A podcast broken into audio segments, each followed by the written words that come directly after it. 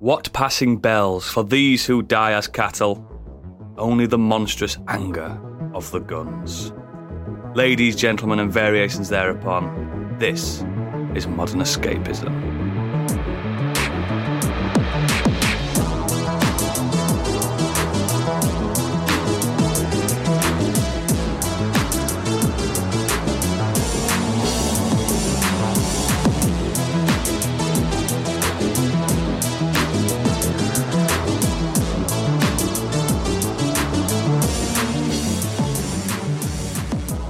Hello and welcome to the show. My name is Oodles, the George Orwell to this animal farm. And joining me this week, in the culling of taste, is farmhand and sheep shearer, Stig. Hello. The expert in animal husbandry, it's Candy Machine. Right. The rival baldy farmer from up the field, it's Biggie. And last but not least, the randy stable boy stealing the potatoes. It's Gadget. Stealing the potatoes? Have I gone Irish all of a sudden, have I? I had to do it. I mainly did that because Biggie doesn't like to be last all the time. I really expected it as well. So I put the baldy thing because you both could have been like, who is it? Who could it be? But yes, how are we all doing? Fantastically. Wonderful. Always good. Well, I'm hungover, but I always am. But let's just start as we mean to go on. Stig, got some shilling. Yeah, we do indeed. If you like what we do, then you can get more if you head on over to patreon.com/Modern Escapism. On there, you'll find the three different tiers that we do. The first up, it's Modern Escapees. For £5 a month, you will get an extended edition of this episode every week. You'll get at least one bonus episode every month, and then any other. You will get one bonus episode every month, and you will also get any other special that we do. Gadget and Biggie will be back very shortly with Too Faff Too Curious. Yay! And also, remember, within that tier, you can also send us suggestions for what we do as a main topic. Second up, we have Do Dragon Stream of Scott Sheep. We have the Scott Sheep tier. It's £5 a month. That is for our Dungeons & Dragons podcast. With that, you get ad-free early access of every episode, as well as any original artwork Candy does for the show, and any maps, original music, and anything that we put together. And you can also suggest item names and NPCs for the show. And £7.50, the Biggie Bundle, gets you everything. Everything. Excellent. Yes, get that Biggie Bundle. So, let's just find out what everyone's been doing this week. I'm going to start actually this week because mine's pretty chill. I've had a pretty chill week. Earning all that Bitcoin. Don't worry, there will be Bitcoin chatter later. God, I'm going to do a theme for you, aren't I? Yeah. So I've played a few games. Started Xenoblade Chronicles 2. Which is a game by Monolith Soft. You need another JRPG in your life. Yeah. This one's a strange one, because I really liked Xenoblade Chronicles, the original one, and Xenoblade Chronicles X. This one's a bit... it's starting really... I'm not really far into it, but it's starting really slow. The main character's got like a... I think it's like a Bolton accent, and it's already... Aren't the accents in that like all over the shop? That's what I heard. It's already grating on me a little bit. So the reason why the accents are like that, I found this out because I was listening to the Back Page pod today. They were talking about it. The game never got localized for America. So when Nintendo of Europe localized it, they used a voice. They used a voice studio in the UK. So they just grabbed everyone. Yeah, it makes sense because literally, so, like Jenna Coleman's one of the voices in it. Yes, from Doctor Who. Yeah, it's like it's weird because everyone's got these like British like there's Geordies, do you know what I mean? There's Cockneys and stuff like that, and then there's one American, and it stands out so much, and it's one of the main characters. And I'm just like, what? But yeah, it's fun. You can tell that Monolith Soft did make the Legend of Zelda Breath of the Wild map because it's basically that. Huge expanses. It's all right so far. So, and a game I have been loving replaying. I've been playing Hitman 2 again. Oh no! Hitman 2 is so good. And it's been like optimized and up-resed or whatever you call it. But it's all now. Yeah, it's all now in the Hitman 3 engine, isn't it? Yeah, it controls a little bit different, and you can do things that you couldn't do originally when I first played it. Well, that's what it was like going from Hitman 1 to Hitman 2, because when you imported the levels into Hitman 2 from the first one, it's like you had all this extra movement tech and all these extra gadgets that you didn't have in the first game, and it's just like completely broke apart the levels in the first game. It's weird, isn't it? It's like you can stash people quicker and stuff. Yeah. it's such a pure sandbox game. I really need to get into that. If you don't know what Hitman is, come into the Game Pass, isn't it? It's Hitman. You're a hitman, and you go around killing targets in these massive, beautifully, like, just works of art for levels. I mean, yeah, some of them are incredible. People say, "Oh, that's not a very good level," but that's in comparison to other Hitman levels, not levels in stealth games. Yeah, I mean, I'll still say I fucking hate the Montana level in Hitman 1, in Hitman 2016. That one's awful. That feels like it was so rushed. Yeah, it was. Because the level after it's fucking brilliant, because that's the hospital in Japan. Oh, God, the one, I don't think there's a bad level in Hitman 2. They're just bigger. They're in. And like, I've been doing... get lost in Mumbai. Oh, God, yeah. I've been doing... Because I've done the Silent Assassin, which at the end of the levels you get ranked. I've done all them for every level and every game. But what I've been doing this time is getting all the challenges. Yeah. Which takes a hell of a lot longer. Oh, yeah. And you get to know these levels intricately. Like... Hawk's Bay is one of my favourite levels, and I've absolutely rinsed that. There's nothing else I can do. Same with Sapienza, which is undoubtedly probably the best level they've ever done. It's up there. I think Berlin's a bit better, but yeah. Berlin is good, isn't it? Berlin's really good. But yeah, Berlin's got the atmosphere. These are just incredible games by IO Interactive, and if you've not played them and you've got an Xbox or PC, they're on Game Pass. If you've got PlayStation, they're super cheap. And there's the trilogy collection coming out this year at some point. And they're all modern, whatever console or platform you've got it on, they're all beautiful for your current platform. But I love how the Hitman 3 allows you to play the previous versions if you've got them or want to buy them, and integrates it. Yeah, it just makes it so good. So clever. It's literally, you're just getting like free remasters, basically. Yeah. It's so good. What I can't wait for this Bond game that they're doing. Oh, I forgot about that. I cannot wait. I would like them to do a Bond game in the Hitman style. Yes, I doubt they will.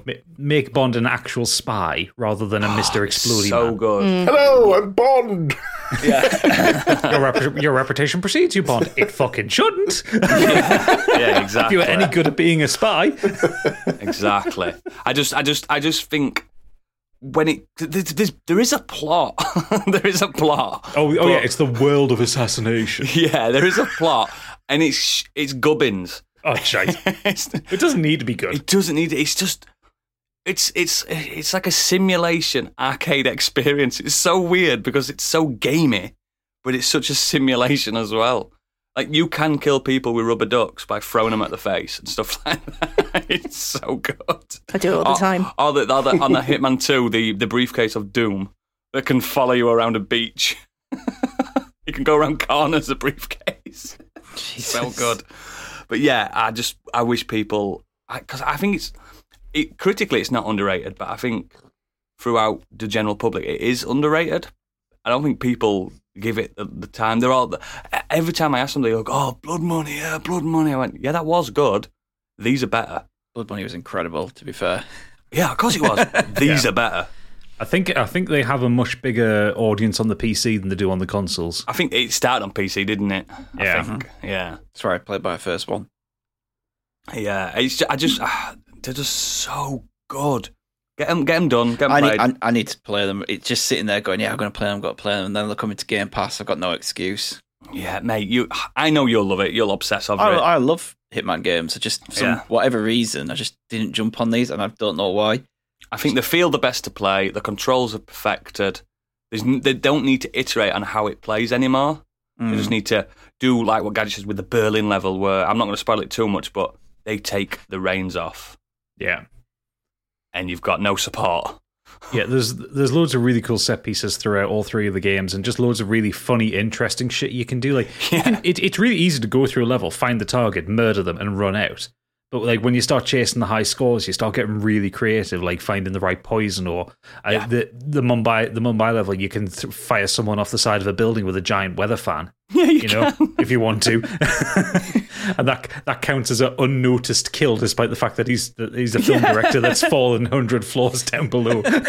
It's just such devilish fun. It is literally a killing simulator, but it doesn't feel grotesque. It's not in bad taste. It's almost carry-on killing. Do you know what I mean? Yeah, carry-on killing's a pretty good way to put it when you're feeding someone into a wood chipper. Yeah, exactly. I like just the versatility of Hitman games. They're just... I do remember one level on Blood Money. I think it's in a restaurant.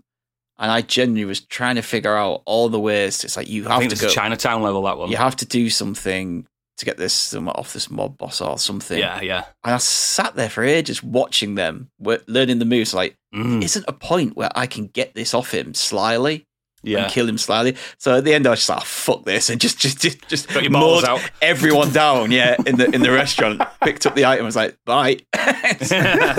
Which you can, and it allows you to do that. It's just, it's so good, and like I can't wait for you to play them. They could be a good stream for you, them Hitman games. I'd like to see a virgin playthrough of the newer ones. But yeah, if you skint, download 3 anyway, for the free trial, and you can play the training. I think there's 3 training levels, and then you've got Dubai as well, haven't you? Yeah. So there you go. You've got 3 decent levels with loads of challenges to do for free. Yeah, and the Dubai level, you can lose 8 hours just in that one. Oh level. God, yeah. Just do it. Just treat yourselves, guys, and play a bit of Hitman. And they're regularly on sale, like you say. So if it comes around again, I think they're on sale now on other things. So yeah, just grab them. You will love them. Unless you really are a pacifist, then you won't.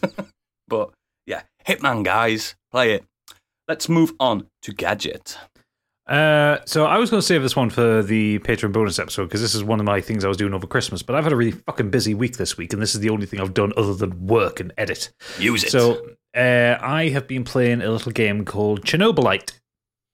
This is a science fiction survival video game developed by The Farm 51. It is, for all intents and purposes, baby's first Stalker. Yeah. It is a...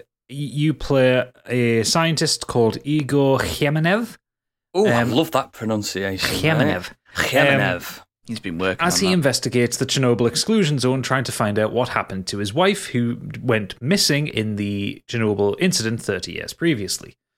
As he does that, there are kind of paramilitary forces around the area, kind of private military companies who are generally making life difficult for the stalkers around the place, because they are still referred to as stalkers because that's what people are who invade the air, who like hang around inside the exclusion zone.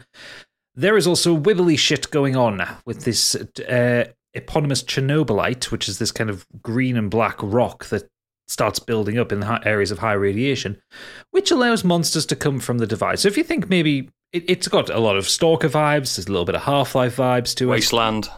Yeah, bit of Wasteland to it, yeah. It's a first-person game. You play across the 6 enormous levels. It get a little bit like Metro Exodus. It's like, it's not a fully open-world game, but you've got these just enormous spaces to play in. It's fucking great. It's really, really good. I'm playing the PS4 version, which is like 30 quid. It's pretty. It's pretty. It's broken as all fuck. It is the jankiest of Slav jank. I can tell you that for sure. You have my interest. Yeah. Just random graphical things. It works. Tom Howell's ears just pricked up. Yeah.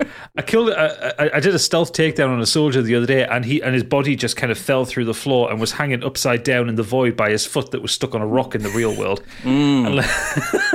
It was like, it's proper janky.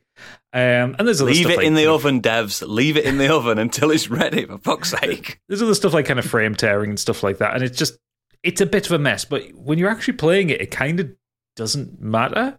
Is like, it double A or indie? This it's pretty indie. Is it right? Yeah, I mean the dev is the Farm 51, who I think they're who I've never heard of. Okay, so the games that they've done include Painkiller Hell and Damnation. Not terrible. Deadfall Adventures. Never played it. Get Even. I don't even know what that is. And World War III, and then Chernobylite. Wow. And they were outsourced to work on the original Witcher. And that's janky as well. And Two Worlds 2. Two Worlds. Oh, Two Worlds 2, the game that you can complete in 5 minutes without glitches. Yes, because it's broken as all fuck. Yeah, they make janky games. So they've been outsourced, and what can you deliver us? Oh, we can bring jank. Perfect. Oh, all the jank. So much jank. I think it works in a post-apocalyptic wasteland. But yeah, the game works really well. It's got some fantastic Russian voice acting in it. It's got some hilarious English voice acting in it. Because again, they got the English translation done by a UK studio. By the Xenoblade Chronicles team. Yeah, so when the Russian characters are talking, they have a very distinct accent like this. They're all very angry Russian boys. Mm-hmm, mm-hmm. When it's the British actors, oh yes, I'm the man you want to see about supplies in Pripyat. Sounds like one of our dungeon masters, that. It does love it, yeah. But no, it's really good. I think if you can play it on PC, I think that's the best way to play it, because that is the most up-to-date version. But they'll get modded to all L as well, won't it? Yeah, but there's a PS4 and a PS5 and Xbox Series patch coming for it at some point, which apparently should fix a lot of these things. Cool. Yeah, I really like it. It's got a really good sci-fi story, beautiful soundtrack, absolutely fabulous soundtrack. The gunplay is the required amount of difficult, as in getting into combat's a bad idea. Like you're supposed to really be stealthing things, or like you use like your guns as a last resort thing because you know they're a little bit unreliable and it's a little bit hard to hit some things, and you'll just take too much damage. So one thing Metro did well as well. Yeah, it plays very much like Stalker, like the original Stalker games from GSC. So this is, despite the disappointment this week that Stalker's been delayed till December, this is keeping me going. This is giving me my Chernobyl activities for now. Yeah. I also picked up Roadside Picnic today, so I can reread that, which was the inspiration for the original Stalker. I fucking love stuff to do with Chernobyl. Get this man to Chernobyl for his holidays. I want to. I really want to go on a tour of the exclusion zone. A pal of mine, yeah. He said it's not like the Vice reporters lead you to believe. It's not like, you've got to get out of here in half an hour. The main thing is, don't pick the grass up and put it in your pocket. It's like cafes and restaurants and stuff. Yeah. And everything, isn't there? Gift shop. You can be there for a day, like, reasonably safe. Yeah. It says it's like Ghoul Disneyland. Yeah. Yeah, I've been to Hiroshima, and that's got a very similar vibe. It's very haunting there. You don't want to be there for any longer just because it feels weird being there. Same as Pontefract. Yeah. You know what it's like. Me and Gadget were in and out. Yeah. Oh yeah, absolutely. We saw the two chippies with the same name, and then we got out. But yeah, it's a game that, like, when I saw it first come out, I thought it'll be all right. But then actually now that I'm playing it, I'm really enjoying it. And the story is some real sci-fi bollocks, but it's fucking great. The presentation of it, of the story, and how you kind of piece things together is wonderful. So I like them kind of pleasant surprises. Yeah, it's got some nice little horror bits as well, some nice little jump scares when you're walking into buildings and this kind of black stalker just bursts out of a cupboard at you and smashes you in the face and then just walks off as if nothing happened. It's great. So Chernobylite, it's worth playing. Really, really worth playing. That's two great recommendations so far. So Biggie, what are you recommending? What you've been doing? I went back and restarted Persona 5 Royal. Oh, yes. Banger. Banger. Sorry, before you go any further, I'm putting the soundtrack in here. Seems like it crept up out of nowhere. All around you is not what you foretold. You never see it come back.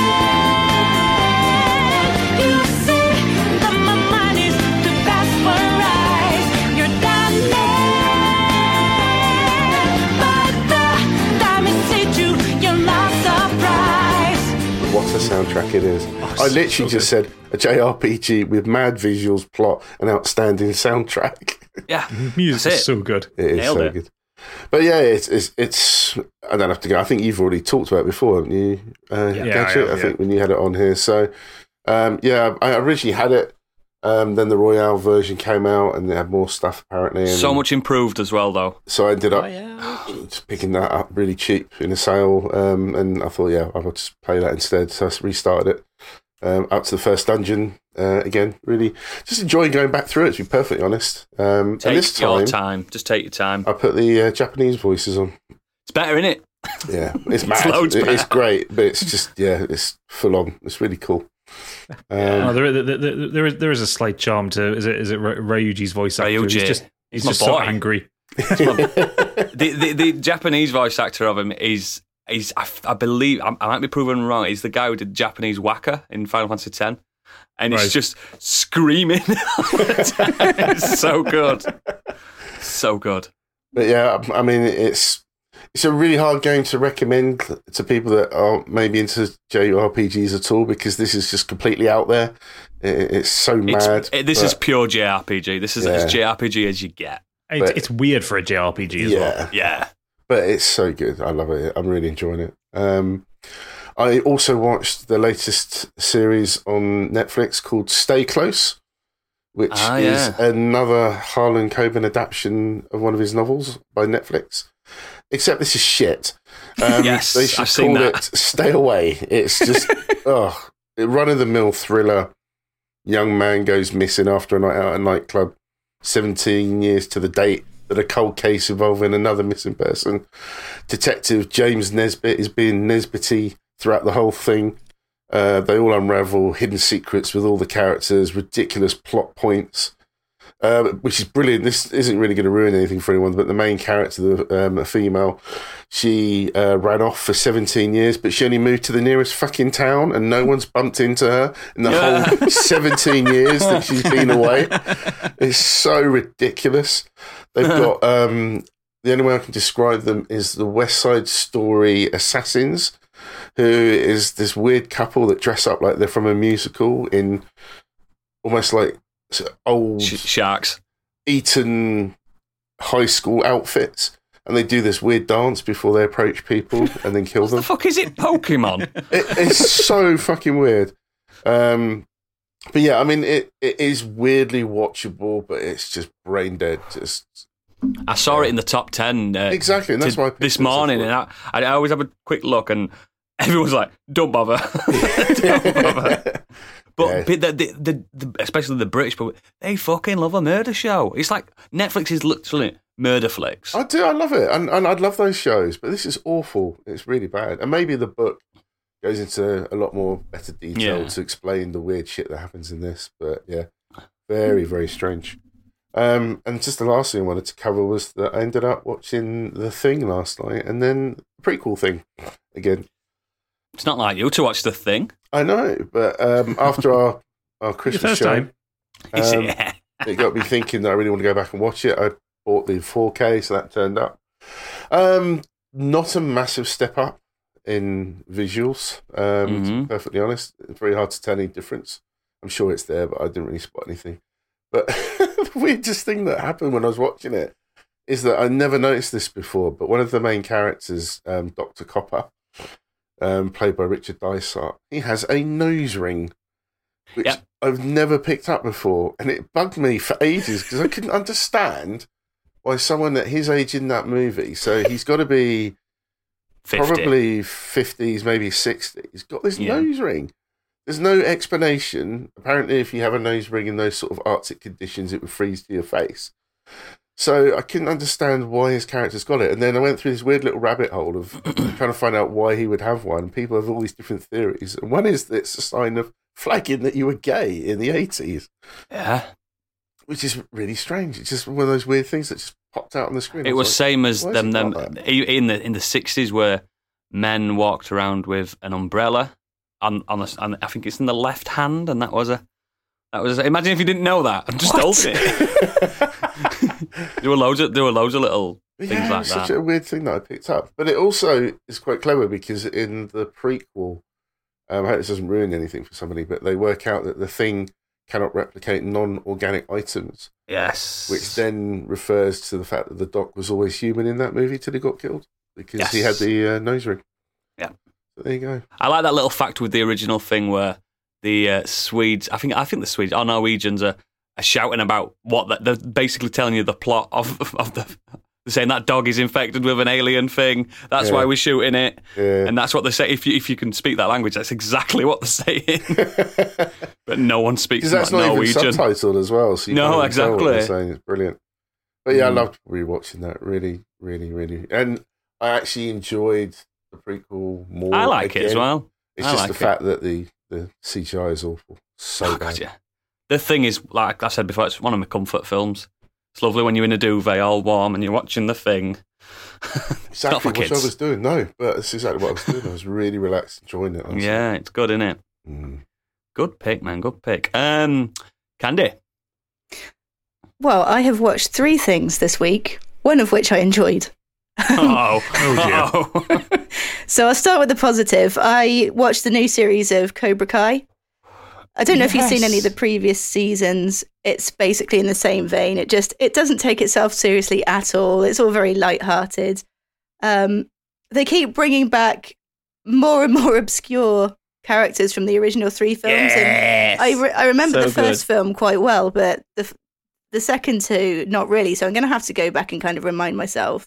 But yeah, it's just so self-aware. And don't forget, it's a quadrilogy. Is it? There's four. We're going to get Hilary Swank. We're going to get Hilary Swank. Yeah, there's four Karate Kids, and then there's the remake. Oh, let's not talk about No, let's not talk about that. Anyway, that was Kung Fu, that wasn't karate. Just to split hairs. Yeah. But I thought Karate Kid, the remake. The remake was, they were doing Kung Fu, not karate. I'm pretty sure it's Miyagi, though, still, because he's Mr. Miyagi. Check your sources on that one. Well, I think you'll find he's teaching him Kung Fu. It's Kung Fu that he's teaching. But they wouldn't be able to call it the Karate Kid. Why do they call it Karate Kid then? I guess Kung Fu looks cooler. Maybe. Stupid. Anyway, that's besides the point. Yeah, really enjoyed it. That's bad. If you enjoy the previous seasons, it's much more of the same, basically. There was 1 minute, and I don't think this is really a spoiler, although, Gadget, you can get the klaxon out if you feel appropriate. There's a guest appearance by Carrie Underwood. Oh, I loved it. I was so disappointed that she didn't start laying down some sick karate moves, though. That's what I was expecting. She was going to come. Can you remind me who's she? She's quite a famous American singer and socialite. I hate when TV shows do this, but I love it because it's so tongue in cheek. It works with this show because of the type of show this show is. It's when you get more poor face shows where all of a sudden a big celebrity comes in and does like a music number, and you're like, oh, fuck off. Don't watch Riverdale because it happens all the time. They really need some sort of cheesy 80s band on there to come in, don't they? To when Carrie Underwood came out, I thought, are they going to just let her sing for 3 minutes? But no, it turned into a montage, didn't it? I fuck for that. A classic montage as well. Got to have a montage. Oh, yeah. But yeah, no, I think that it would be so good if they brought Journey or the Scorpions or something on. Well, they've only used "You're the Best Around" once in the series, so I think they're waiting for that one to be used again. That is the Karate Kid song, isn't it? Oh yeah. So yeah, enjoyed that. The second thing, not quite so good. I went to see The Matrix Resurrections. I warned you. I told you. It's how I feel about that. Were you holding that burping for like 35 minutes? No, it's perfectly. So it was my body rejecting the thought of it, I think. I tried to warn the internet. I know I'm not really one to be trusted, but I was saying this is never going to be good. But even before the reviews, there you go. Look, here's the thing. I didn't like the sequels to the originals. Nobody did. No one did. But I was hoping that it would maybe make up for it. Maybe bring it all back. I didn't like the sequels. I hated this film. I didn't just dislike it. I hated it. We have some white hot hate from Candy. If you hold any kind of a candle to the original trilogy or even just the first film, just don't go and see it because it ruins it. It ruins it completely. Yeah. It tries so hard to be meta in a way that it thinks it's being really clever, but the only people that I think think it's clever is maybe 10-year-olds. It's just not good. The only good thing was Keanu, and that's not because he's a good actor, it's because I like looking at him. Mm. He's pretty. He's very pretty. He's awful in this, actually. He is. There's that one scene, I think it's in the trailer, I don't care, I'm going to say it, where... just say it, fuck it. Jonathan Groff is like, Mr. Anderson, and Keanu's like, no way, it can't be. That is about as good as his acting is in that scene. It's awful. There just wasn't a lot of subtlety to it either. Like the game company that he supposedly works at is called Deus Machina. Oh, no. For fuck's sake. Yeah. No, no, no.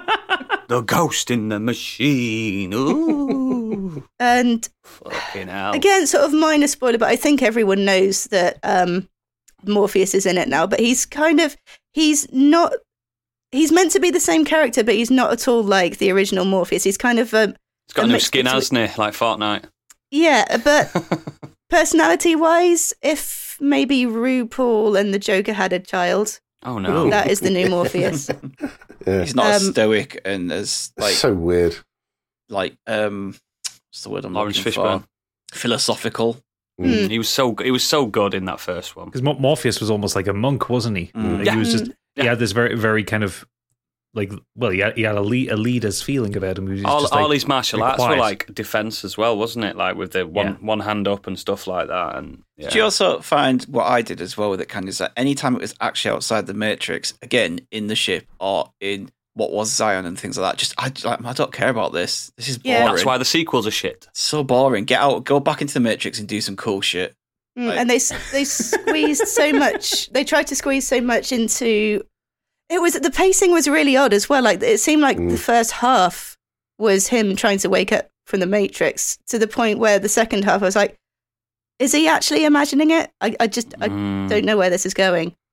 There's so much exposition being explained as well at all times. Mm, a lot of preamble. Yeah. How much money did you spend on this? Luckily none, because I have a cinema card. I actually quite like some of the meta shit they were doing at the start, like just trying to be a bit different. And was it in his head? Is it this? Is it that? And then it just kind of descended into a lot of bollocks. Well, I think had it come out maybe 5 or so years ago before, there seems to be a trend with doing meta stuff at the moment. I don't know if you've noticed. It's happened in The Witcher. It's happened in Free Guy, Deadpool as well. I think it's probably what started it off a bit. Had it come out before Deadpool, people might have... That was the cinema trend, wasn't it? Deadpool was the first, like, breaking the fourth wall thing, yeah. Yeah, I think maybe if they tried that before that, it would have been a bit more fun, but it's just, it's not as intelligent as it thinks it is. No, it's definitely not. I do like the kind of dynamic between Neo and Trinity, the way they're more sort of even, but I don't want to get into that too much, because it will sort of be a bit more spoiler territory. I think there is a commentary on... Lana's transition as well. I think there's a few things that kind of point to that, which is, that actually was quite nice. I think the takeaway from this is just watch the original.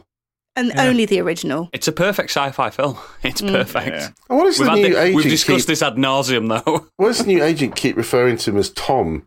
She never did in the original movies. That really annoyed me as well. Yes, really? Tom. It's not your American accent. Because he always used to say Mr. Anderson and stuff like that. Because he keeps saying Tom. And that's really annoying. I think there's a reason for it, because I don't think he's flickering between two different characters, I think. Yeah, he's not quite the agent that we know. Yeah. Just from seeing from the trailer, he doesn't seem to carry the terror that Hugo Weaving did with the, because Hugo Weaving just had to say Mr. Anderson. Hugo Weaving's one really of the only low tone. He's one of the only actors that can do menacing evil and also beautiful good. Yeah, like Elrond. Elrond is one of the most pure characters in Lord of the Rings, but Agent Smith, he's fucking up there, isn't he? He's one of the worst. Yeah, it's so good. Mm. The last thing I saw, and this is thanks to Stig, was I actually, as soon as we finished recording the pod last week, I watched Annette because my interest was so piqued. I was like, I have to see it. Now, you did warn me, Stig, that it wasn't for everyone. But I thought, maybe I like a film, you know, I've seen some... Maybe I'm not everyone. Maybe I'm not everyone. Turns out I'm on the wrong side of enjoying that film. I was in a pretty interesting state of mind when I went into it. I wasn't exactly sober. Again, like The Matrix, you were warned about this. Take heed. So there's one song that just goes on for so long, and it is actually the song that you mentioned that ends up in a bit of the old Colonel Angus. Panky. Colonel Angus. But they're just singing that they love each other so much. for about 20 minutes, and then it becomes the next chorus, and I just absolutely, I could not stop laughing. I know. And I didn't even want to talk about it because I knew Stig would be furious. But I'm not furious. It genuinely is a film where I can sit here and say, I know that many people will actively hate this film. Like, I wouldn't say I hated it because I watched it with kind of a morbid curiosity. And it's not like I didn't get it because I did, but I just got the reason why she was wooden. I got the reason why she was wooden. I got everything. But it was just to the point of it being funny, though. And again, that was probably down to my state of mind, but I don't think I'd be in a rush to watch it again. It seemed very long as well. Oh, it's very long. It's like 2.5 hours. Yeah, fucking so hell. By the time I finished, it's about 2:30 in the morning. just put South Park movie on instead. The best musical ever made. But I would agree with Stig. If you're going to like it, you'll probably really, really like it. So I would say don't be put off by what I've said. Because even if you don't, there are people out there that like The Matrix 4 as well. Probably, hopefully not many. But if you like it, you're going to really like it. And if you don't like it, you might find it hilarious. So just give it a go. Mm-hmm. Yeah, excellent one. The advice is wine, yes? And other things. And other substances, yes. Okay. Okie dokie, Stig. Finishes off. I didn't mean it like that. Well, can we have a happy ending? No. Mm-hmm. Okay, I've watched 11 films this week, so here we go. Strap in. 11 films! Yeah, well, no, 9 films and 2 documentaries. Okay, now. But I'll talk about some of them on the Patreon show. Instead, I'm going to focus on 2. The first up is Boiling Point. Mm-hmm. It's a film that's just come out, stars Stephen Graham, and it is about a chef on the busiest night of the year at one of the hottest restaurants in London. Charismatic and commanding head chef Andy Jones balances along a knife's edge as multiple personal and professional crises threaten to destroy everything he's worked for. You have a surprise visit from a health inspector that sets the staff on edge. We have it's overbooked. There is a celebrity chef and food critic turn up, as well as a bunch of dickheads who think they're influencers who start causing a bit of a ruckus, and everything just seems to be going wrong. Of all night, it's going wrong. Further, everything's just going to shit basically, and it's all done in one take.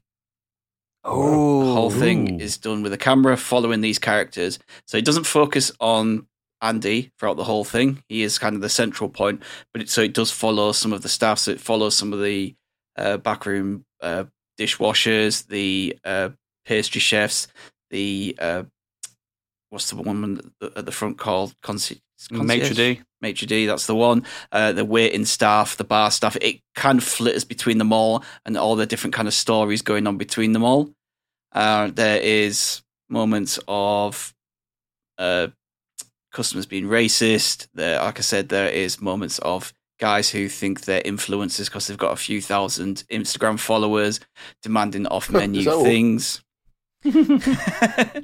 And it just, the tension just ramps up and ramps up and ramps up, and it just reaches boiling point. It sounds like Lost in London, the Woody Harrelson one. I've not watched that one yet. That's all one take, like one. Yeah, that was recorded. I think that was filmed live, and people watched it live. Yeah, it was. Yeah, that was really good. Yeah, it's just him struggling with trying to balance the shit that's going on in his own life. You kind of get a glimpse that there's something not right with his relationship. I think he might have broken up with his missus, and he's trying to balance that and being there for his child while also trying to get this restaurant going and making sure it's a success. Yeah, it's really tense and just. I think Stephen Graham's one of the best British actors on edge. Alive at the moment. Oh, he's so good in this. It's. I haven't heard anyone say anything bad about it. He's just. You can't take your eyes off him when he's in things, especially when he's a baddie. Yeah, he's so good. I would really recommend people watching this. It's just kind of gives you a bit of that Uncut Gems vibe, but not as shouty as well. There is a lot of shouting in it actually, but not like Adam Sandler shouty, kind of keeping Andy, why are you looking at me? Adam Sandler is amazing in that film. He's not your typical Adam Sandler, but it does leave you on that edge of just like, oh, what's going on now? Oh, this is happening, that's happening, and you just kind of start feeling sorry for these characters, and there's all the shit going on with that character and whatnot.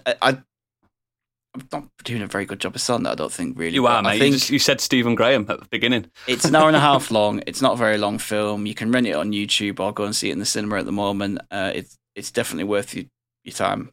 Yeah, yeah. From a relatively normal short film to an overlong and bloated film. Uh-oh. Always end on a downer. Like Shakespeare himself. Going to talk about The Eternals. Oh, dude! I didn't think we were going to get to this, but we're getting to it. So, The Eternals came out on Disney Plus last week. This week, from we record it, it's the one film I hadn't managed to see out of the MCU this year. I didn't get to the cinema to see it. I'm fully caught up now. I've got all my stamps on my MCU card. Sames. Okay, I didn't hate this at all. I didn't love it. It's just a film. I don't think it warrants the unnecessary backlash it's getting, because I think too many people are trying to compare it against MCU. The Avengers. It's because it's a big team up kind of film. Yep. So I thought it was a decent film with its own right in terms of a superhero film. It could totally be a standalone. If it wasn't part of the MCU, this could have just been a superhero film that someone did. And it's fine. I kind of admire that, to be honest, with Chloe Zhao trying to do something different. I think that she tries to go at this from a different perspective in terms of the Eternals and their struggles as immortal beings. Tries to make them more humanize them more than the characters we see in the MCU. Other characters we see in the MCU, all about their struggles. Like I said, with being immortal and trying to deal with the deviants. I don't think the deviants are necessarily... They're not correct. Yeah, I know that. They're not really needed. They're more as pests in this film. They aren't really the main focus. They're just there for the action set pieces, which was kind of disappointing. I did like some of the characters, though. Did care for some of the characters. Not all of them. I thought that Gemma Chan and Richard Madden were terrible. So did I. Wooden as fuck. No charisma between the two, considering they're meant to be ex-lovers. 7,000-year relationship. Yeah, it's just... They aren't good at all. Nope. I did like Julie. I can't pronounce his second name. Nanjiani. That's it. Yeah. Tyree Henry and Ridloff. I can't remember the character name, sorry. But I can. The deaf girl with the speedster. Yeah, I really liked her. Yeah, Carrie. Yeah, and Gilgamesh is good. Yes, he's really good. Sprite's good. I wasn't really a massive fan of Sprite. They changed the character from small male to small female, and I think it worked. Yeah, but it's a very inclusive film, isn't it?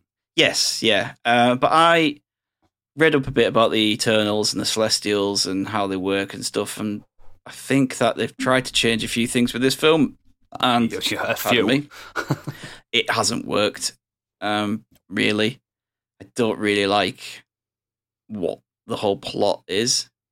I can't really spoil it. I can't really spoil it. No, but where it leads to. But I did like the interaction between the Eternals.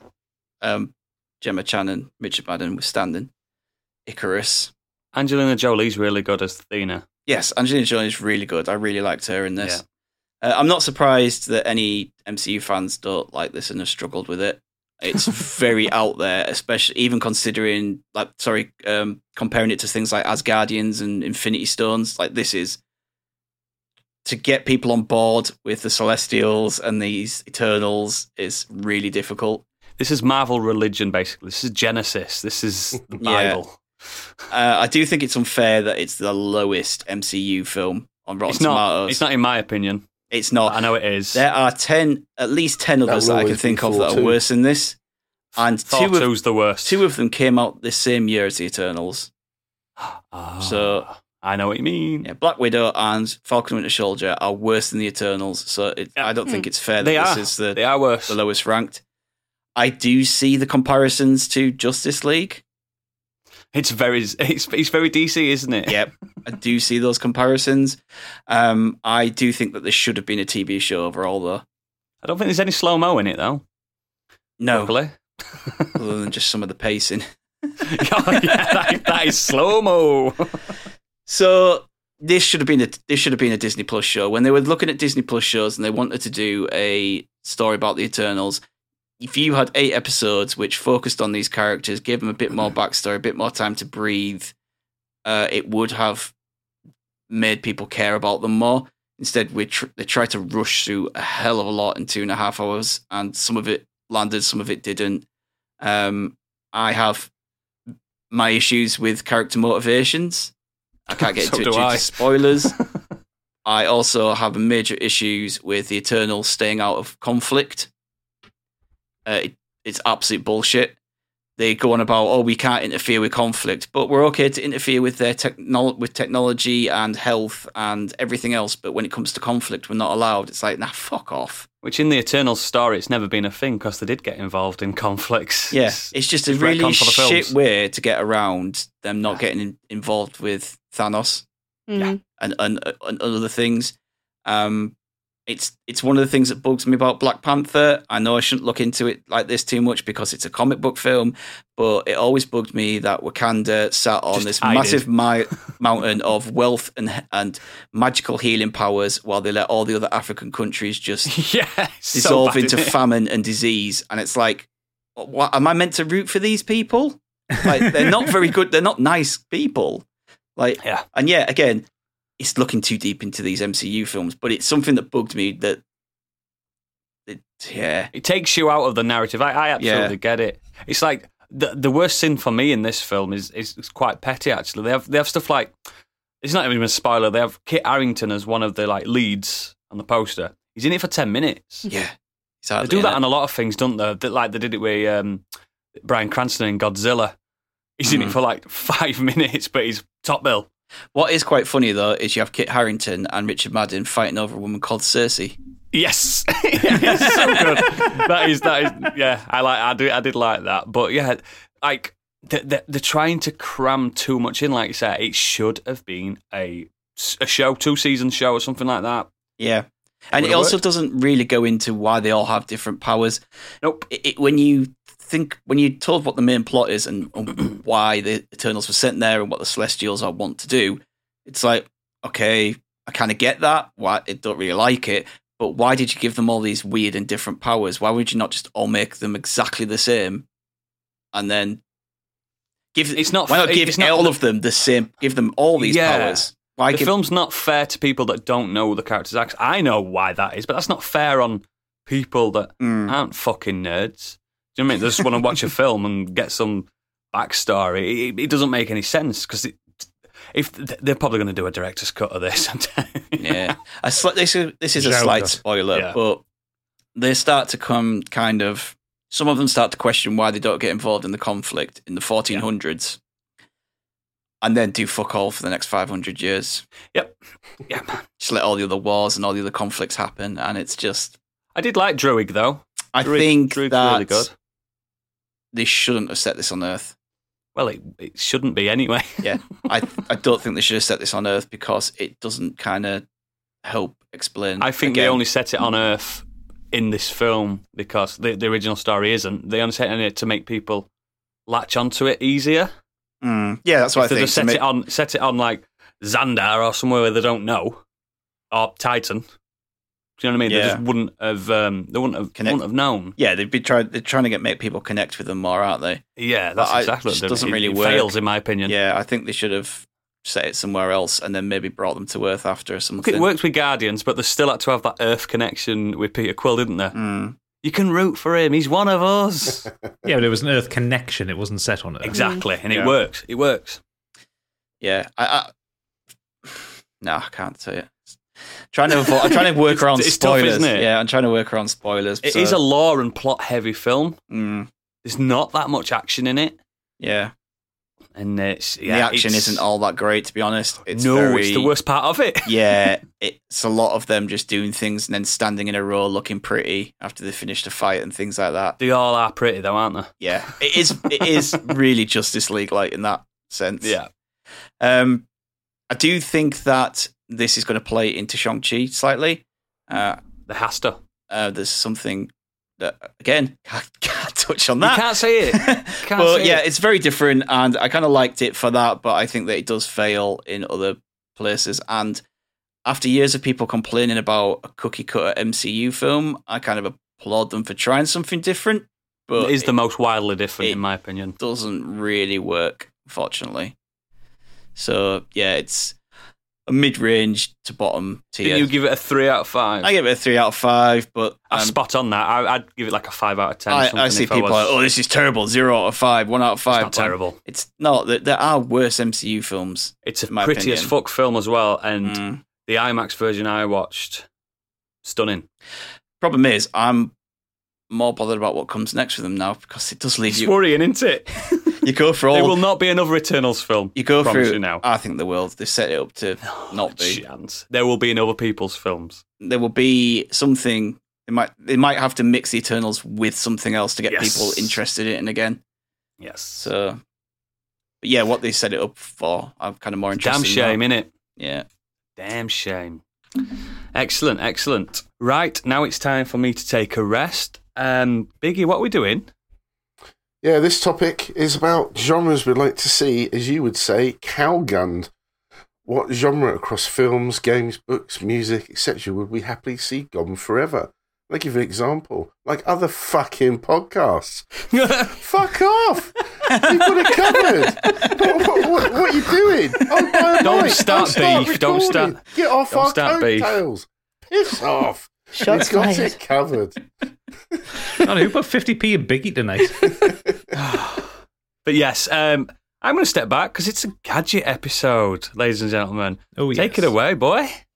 Oh, yes. Well, I wanted to talk about this one because I'm a miserable misanthrope and I like, cancelling as much as I can. And if I can take the cow gun to it, that means it's not getting back up again. No. Which is great. As I said, it's an efficient weapon, isn't it? It's an efficient weapon, and I'm going to start this one off because I've got one that is griped in the back of my mind for a little while now. See, being a musician, I like my musicians to be capable musicians. I like them to be able to sing. I like them to be able to play guitar, play piano, play the drums, whatever. Whatever their particular thing is, I like them to be good at it. Which is why I take exception to mumble rap. Very aware that I'm putting my posh British accent on here and but the old sadcore. I fucking hate mumble rap with an absolute passion. If you don't know what mumble rap is, it does what it says on the tin, but I'll give you the Wikipedia description of it. Mumble rap, often referred to as SoundCloud rap, is a loosely defined microgenre of hip-hop that largely spread on the online audio distribution platform SoundCloud. The term implies a mumbling or unclear vocal delivery by the artist and may generally refer to rappers who do not share the genre's traditional emphasis on lyricism.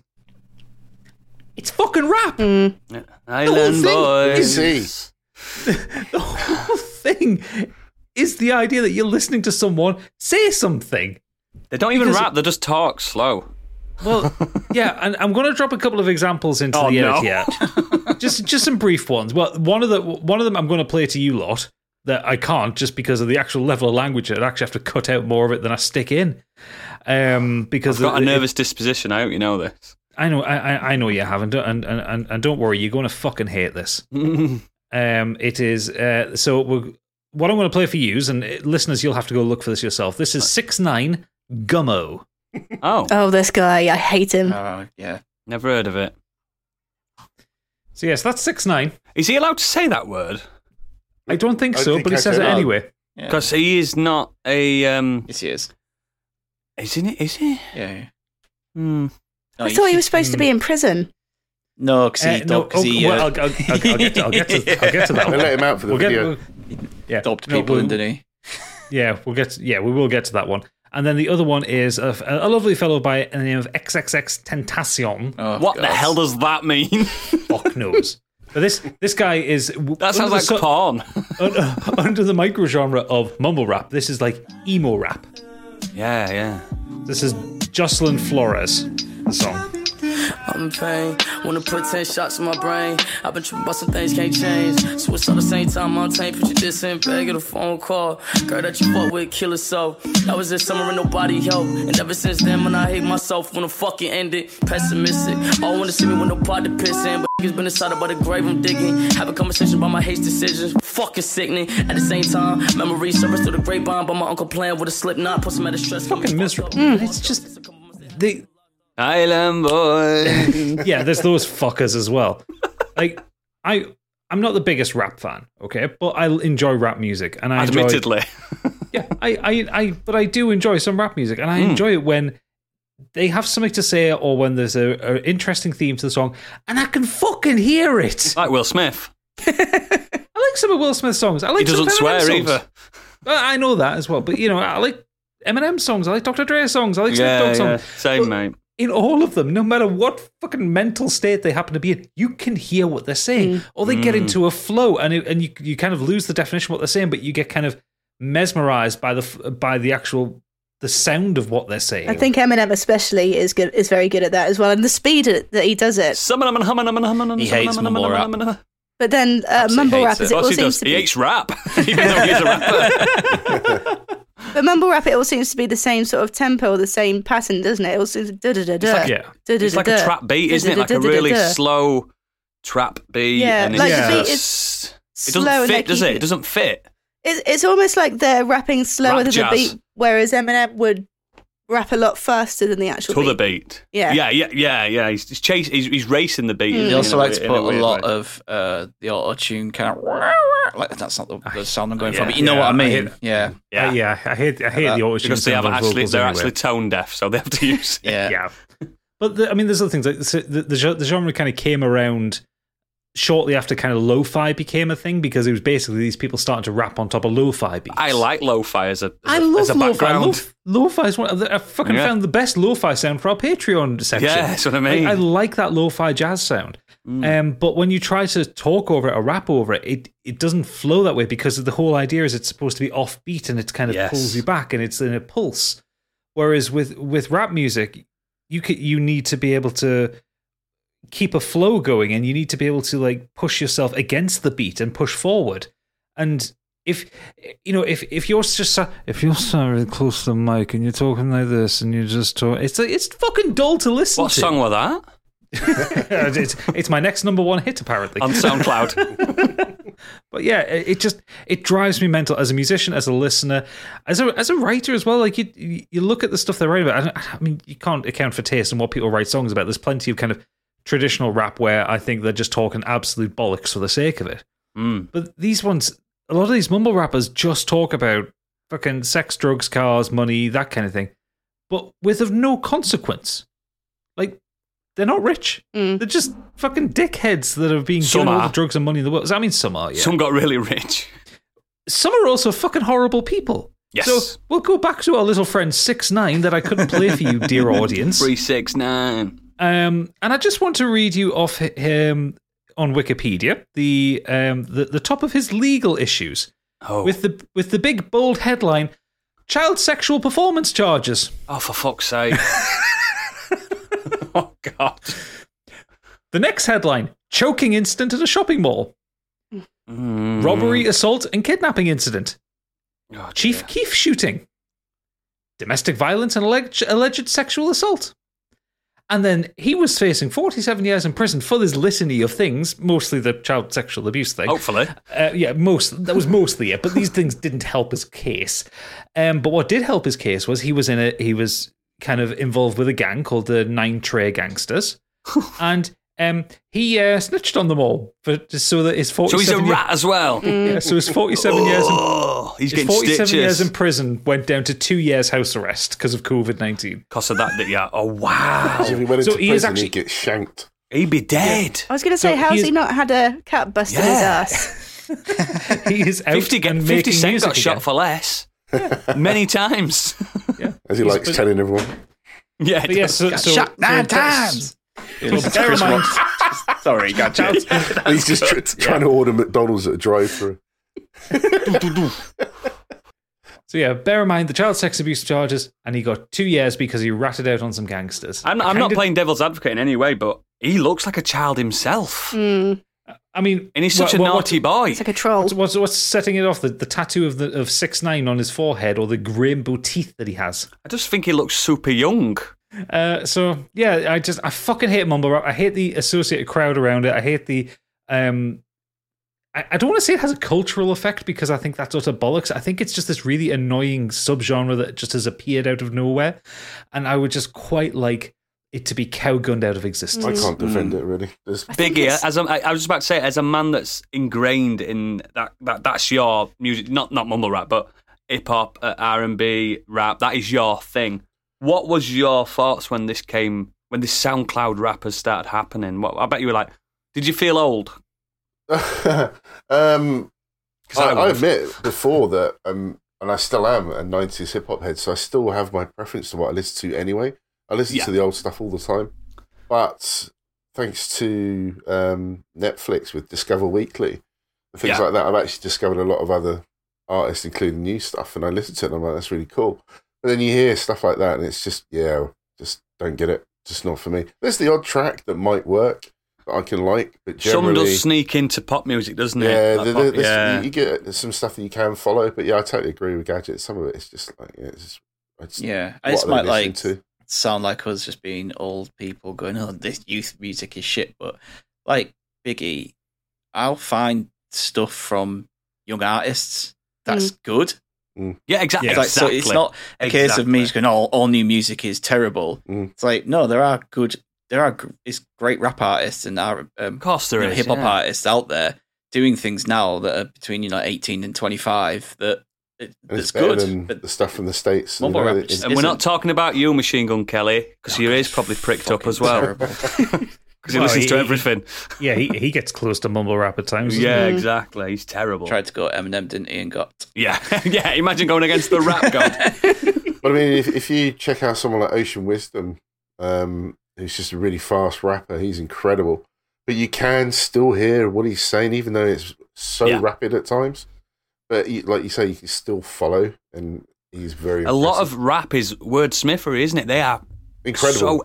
They're so good at talking and the words they use. I forgot the guy's name. Charlie something, Radio 1 DJ, and they have like a... Charlie Sloth. Yeah, thank you. He does like a freestyle section.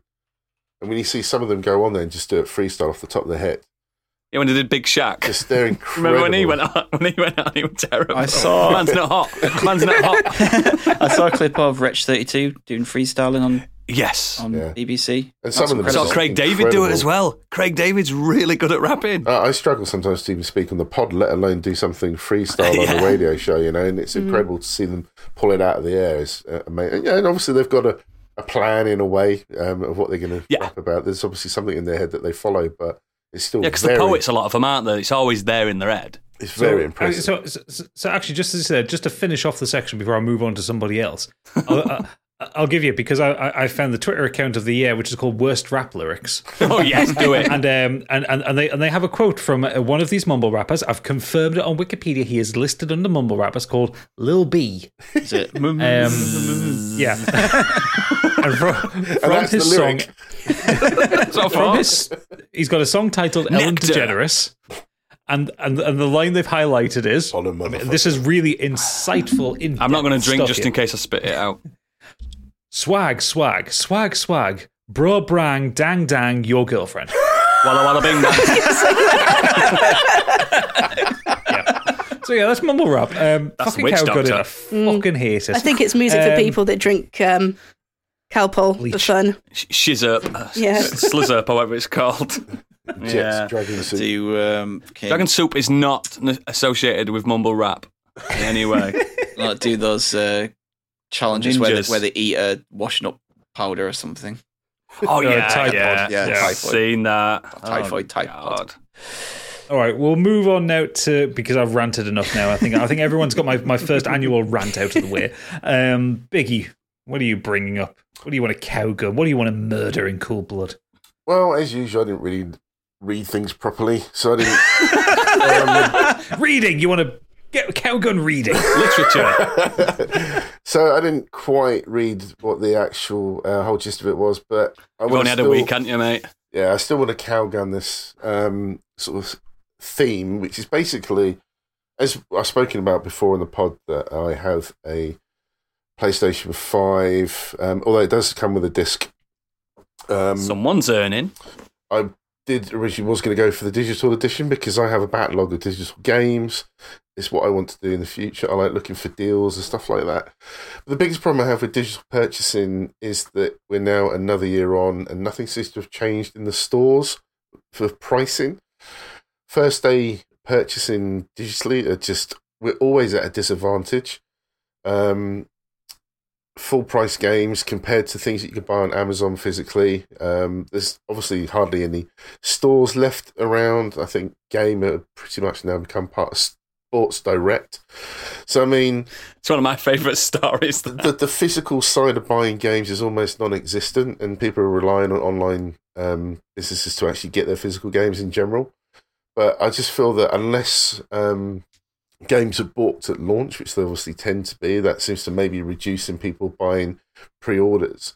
But as an example, like Battlefield 2042, if you want the Ultimate Edition, it's £109. £109. Sorry, did you say 109? If you want the English Ultimate Edition on the store, which has the Game Pass for the year, whatever little pack that comes with the deluxe edition, because yes, there's another edition you can buy. That's as well. £109. Doesn't make sense, because with Battlefield, they release everything for free anyway. I know. It's just, it's madness. But as a first day purchaser, you'll never you'll very rarely given opportunity as a discount. So you're expected to pay full RRP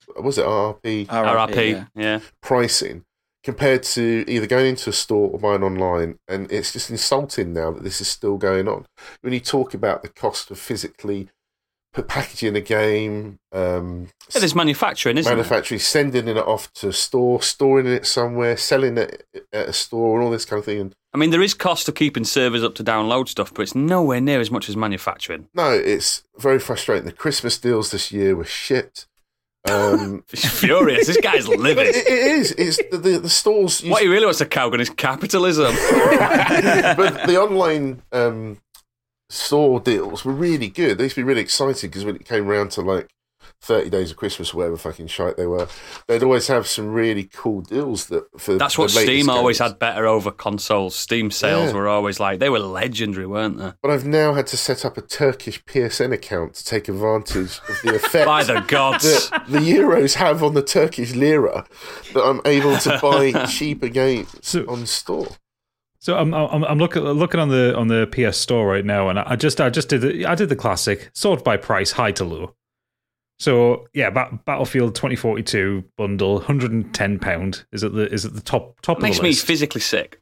Well, unless you want to get Immortals: Phoenix Rising and Assassin's Creed Valhalla in a bundle for £110.99.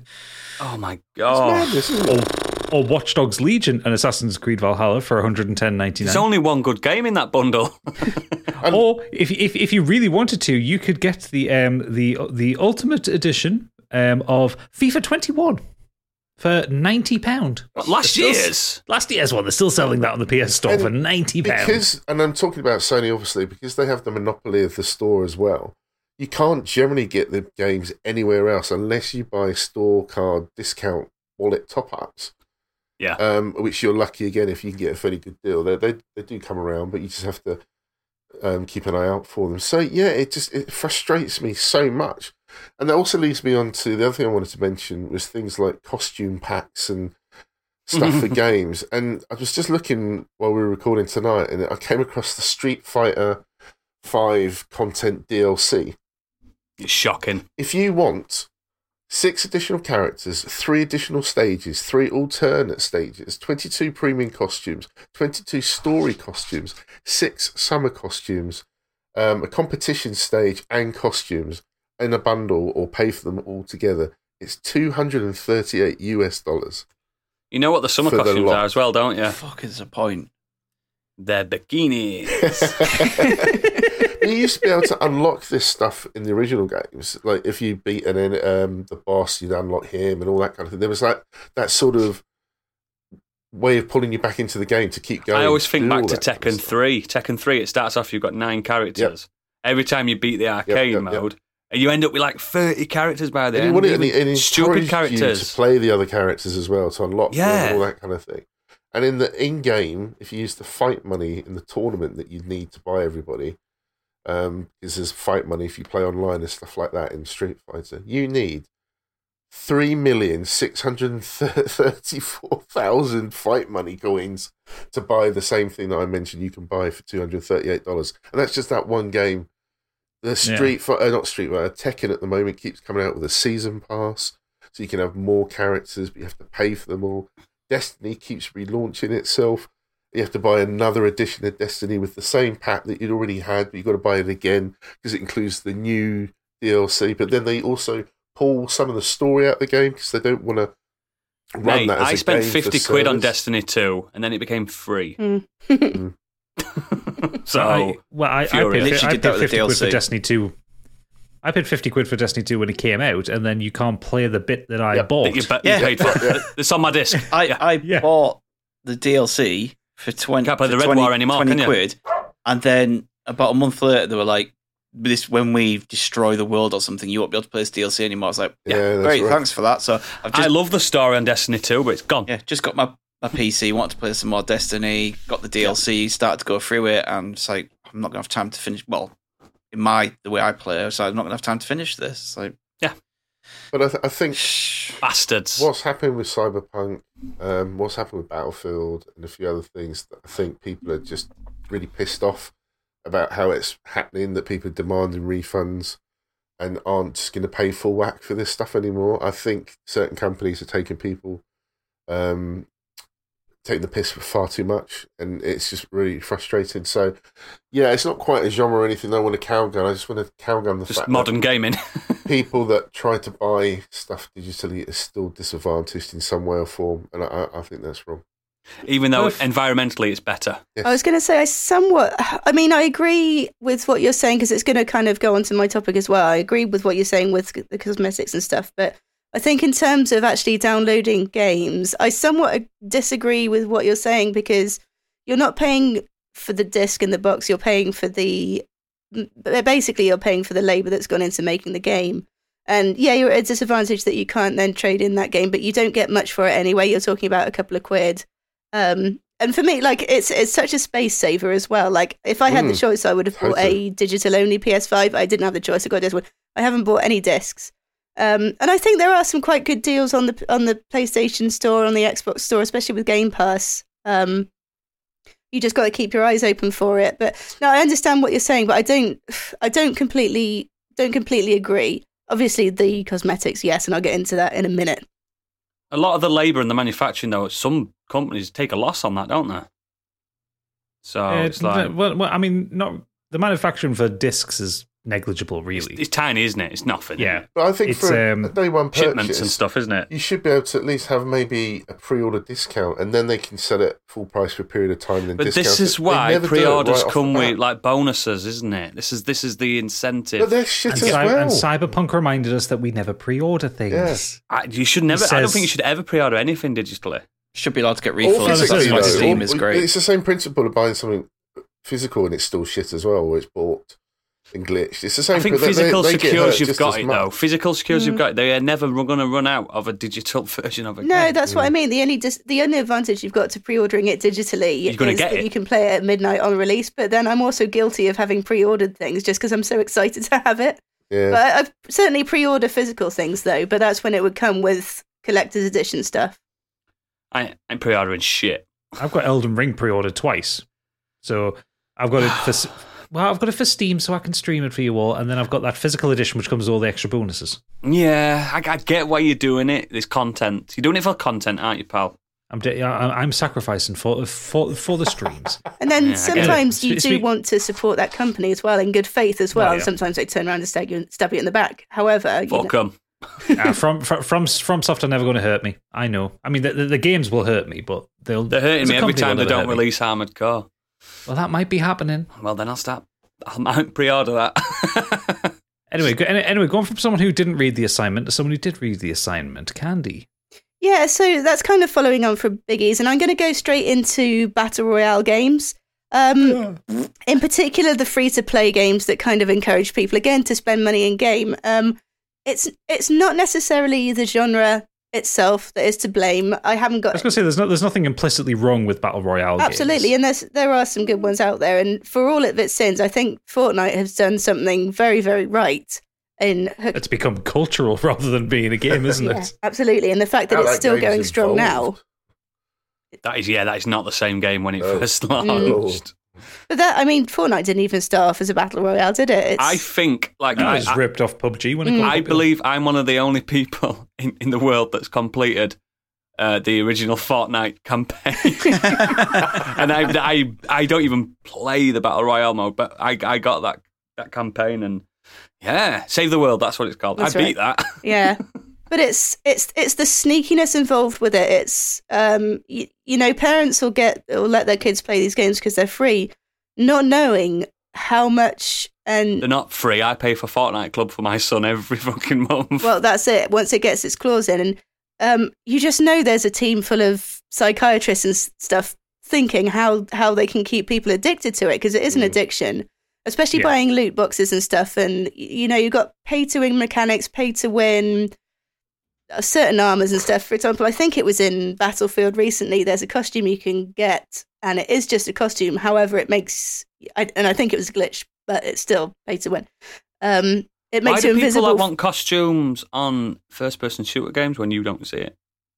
Because it's a flex, isn't it? Other people see it. Other people see how much money you got. Oh, yeah. Of course they fucking do. It's just like wearing an expensive pair of shoes. But I see them. Yeah, but... You know what I mean? Are your feet much better off for wearing them? I haven't seen my feet for years. I've got lovely feet. Oh, that I believe. And it's things as well, like... They will never say, this skin costs £10. It will always be, this skin will cost $1,500... Fortnite dollars or Fortnite tokens or something. V-Bucks, they're called. Yeah, sorry. But every single game's got their own version, and it's just that extra step of trying to figure out how much it actually is, and it's disjointing you from actually realising that this is how much money you're spending. And yeah, it's designed to mask what... Because they can say in every territory, this skin is 1,400 V-Bucks or whatever, it means that no matter what the... conversion rate between dollars, pound, yen, francs, euros, whatever. Francs? Where were you from? I was going to say... I'm back in time. I'm going to go for euros. It's going to 90s. Yeah. You know what I mean? Like, well, Swiss francs. Galleons. Hey, you pulled that back. You pulled that back. But yeah, whatever it is, they can say no matter everywhere around the world, it's 1,400 V-Bucks. And they can rake it in, because in some territories it'll be cheaper than others, and some territories will be much more expensive than others. Fortnite do the ultimate evil. So... Like, I pay for that Fortnite crew thing. He gets loads of stuff, battle pass and stuff like that. But the top skins, they are 2,100 coins. So you got to buy two cards. You got to buy two cards. Yeah, and they will do every single sneaky thing like that, and it's just a constant barrage of being ripped off. They've got Squid Game ones, and my son's... They're obsessed with this Squid Game. They don't even really watch it. They've got Squid Game stuff in Fortnite. Shouldn't watch it. I know they shouldn't watch it, but... Yeah, they've got Squid Game. She wants to download it now, doesn't she? I didn't know that. Fuck. Well, that's me, Hurts. So I'm looking at that Fortnite crew thing, and so it's an £11 a month subscription. You get 1,000 V-Bucks, everything that's in the Battle Pass, and a monthly crew pack. My son does beat the Battle Pass every month, though. He does. He gets his money's worth. And he gets your money's worth. Well, when he gets to his birthday, when his birthday comes along and he gets his birthday cards with money in, Daddy takes that. That's interesting. Call me evil, I don't care. Because in COD, the last Modern Warfare, if you pay for the Battle Pass, whichever, I don't know, say £8 it was, if you play the game enough, you get the... You get it anyway. You get the money back so that you get the next Battle Pass for free. Yeah. So does it not work in Fortnite that way, then? No. Well, in Fortnite, there's a free battle pass and a premium battle pass. That's how they do it. Well, more recently, in the last couple of years, I think they've made some kind of comparable system where you can actually get these things, just so that they're saving face. Basically, you can technically earn it, but it's such a grind. Let's put 10 hours a day in. Exactly, and who actually has that time? And who wouldn't spend $5? My son isn't actually ninja. Do you know what I mean? But you know, when you're putting 24 hours in and you compare it to £5, obviously it's a no-brainer, but £5 every day. So it's just the sneakiness. But, you know, money-wise aside, it's... I think Battle Royale games are kind of a breeding ground for toxicity as well. Yeah. It's you know, there's a lot of online games and MMOs. You don't... I mean, you're going to get it in every single game, but particularly, I think, the Battle Royale games, because it does encourage hostility rather than working together to achieve a common goal. And I think that's just something across all platforms that there's just not been enough to address it. You can't go into any... The other week, I was at a friend's house, we were having a discussion about gaming, and he doesn't really game himself, but his son does. He says both him and his wife have overheard his son using the C word multiple times. And how old's his son? I'm going to say maybe 12 or something. Get him kicked out and on the street. They've had to go and have a conversation with him, just saying, we understand that you're playing a game that brings out that sort of frustration, but it's like, you've got to watch. This is one good thing that my son, with PlayStation do it. Xbox do it better, but PlayStation do it, where it's all parental controlled, so... If somebody wants to add him, I get the notification on my phone, and I can accept it. He cannot talk to anyone at all or hear anything unless they are his friends that I've accepted. So he's got like 5 friends and he goes to school with them. It's so... And I've heard him. I've seen it. You should see his analogue stick. He chews it. And he gets angry and stuff. You know what I mean? It's like... He's had weeks where you can't play it anymore. Bringing that frustration, you know what I mean? Anger out early, isn't it, in a way? I don't know. I don't remember. He's not on it all. He's not on it all the time. He's not on it all the time, and he does. Like, if his friends did live closer, I know full well he'd rather be outside playing with his friends. But there's pervs outside nowadays. Not back in my day. I could be out till the sun goes down. You know what I mean? I just feel like it's not safe. So don't worry. Is that. But I think it's. I'd rather him be in here playing that than out there getting kidnapped. It's not even so much the swearing; it's the kind of insidious kind of the racism and the sexism, and you know, if I logged onto a Battle Royale game, which I've played COD before, I've never spoken because I have the sin of being a woman. You know, if I dare speak, and your screen name's Candy Machine 69 as well, isn't it? It's like, you know, I only game for boys, so they're quite right. Todd Howard lover, 420. Oh yeah. Oh fuck, that's a good one. It's probably already been taken down. But it's either abuse for being a woman, or you get like a buffet of dick pics, shall we say? Some song. There were a podcast I was listening to over the week, and there's a female presenter, and she was calling it a Dixel Pixel. I was like, yes, it's a Dixel Pixel. For me, to be honest, I just think Battle Royale's shit. So just calculate it. He doesn't like them as a game. Don't like the concept of them at all. Waiting around, having to dive in, fucking around, running around, looking for a gun. Oh, I've been shot, I'm dead. Great. I have to go back out, go back into the lobby, reload another game. It's like, you know, the whole, you know, good. Like, it's like, no, like, it's just... It takes too long. I just can't be arsed with it. I'm with you, Stig, mate. They're just crap. No interest in them. The only one I've enjoyed really was Apex, and that was because you were in a team of 3, and I thought that worked quite nicely. I think, the revive mechanic were good as well. I have played Fortnite and enjoyed it at times, but... I prefer arena shoot. If I'm going to shoot something, I'd rather have an arena deathmatch or something. Yeah. And I think when you're working as a team, it does change the dynamics a lot, because you're not talking to the other players, you're talking to your own team, and you're working things out. And again, you're working to achieve a common goal. Whereas Battle Royale... I really liked Gambit on Destiny 2. I don't even know if they've got that anymore. But yeah, that were a good one for communication, and really getting Gambit were really good. I weren't, but the game mode was. But yeah, Battle Royale games in the bin. Yeah, marvellous. Get rid of them. I'm quite happy that the world would be a better place without them. Stig, what do you hate? What do you want to murder? Lots of things. Yeah. Look at them beady eyes. He's got murder in them eyes. Shit, I should have done wrestling. I like to... That's not a genre. The genre of entertainment. Sports entertainment as a genre. I like to go back and, in time, retrospectively to cowgun something in this genre to stop what came after it was released. Like Marty McFly going back and cowgunning. I want to ban sex novels. Oh, you miserable git! Mate, you have to go back down to like novels, ancient Rome. A dime a dozen. You only have to look on Amazon to see hundreds, maybe thousands of terrible self-published novels about a hunky professional man fulfilling the fantasies of some young, out-of-her-depth, inexperienced woman. Utter trash, poorly written, and just read by bored housewives. And often depicts kinks as perverse, which is wrong. Never kink shame. Never kink shame. If it's legal. Now, that obviously sounds like I've read them, which I... haven't. Although I did read a bit of 50 Shades, so we're going to get into that. Did you? Yeah, a tiny bit. And we'll get into it. I read the first page of it and nearly vomited. Yes. You read the first page, had a wank, but never needed it again. No. I got taken to the cinema. That's 2 hours I ain't getting. Yeah, we all know that they're terrible. They are terrible, aren't they? I don't know. You just know that they are. That's the thing.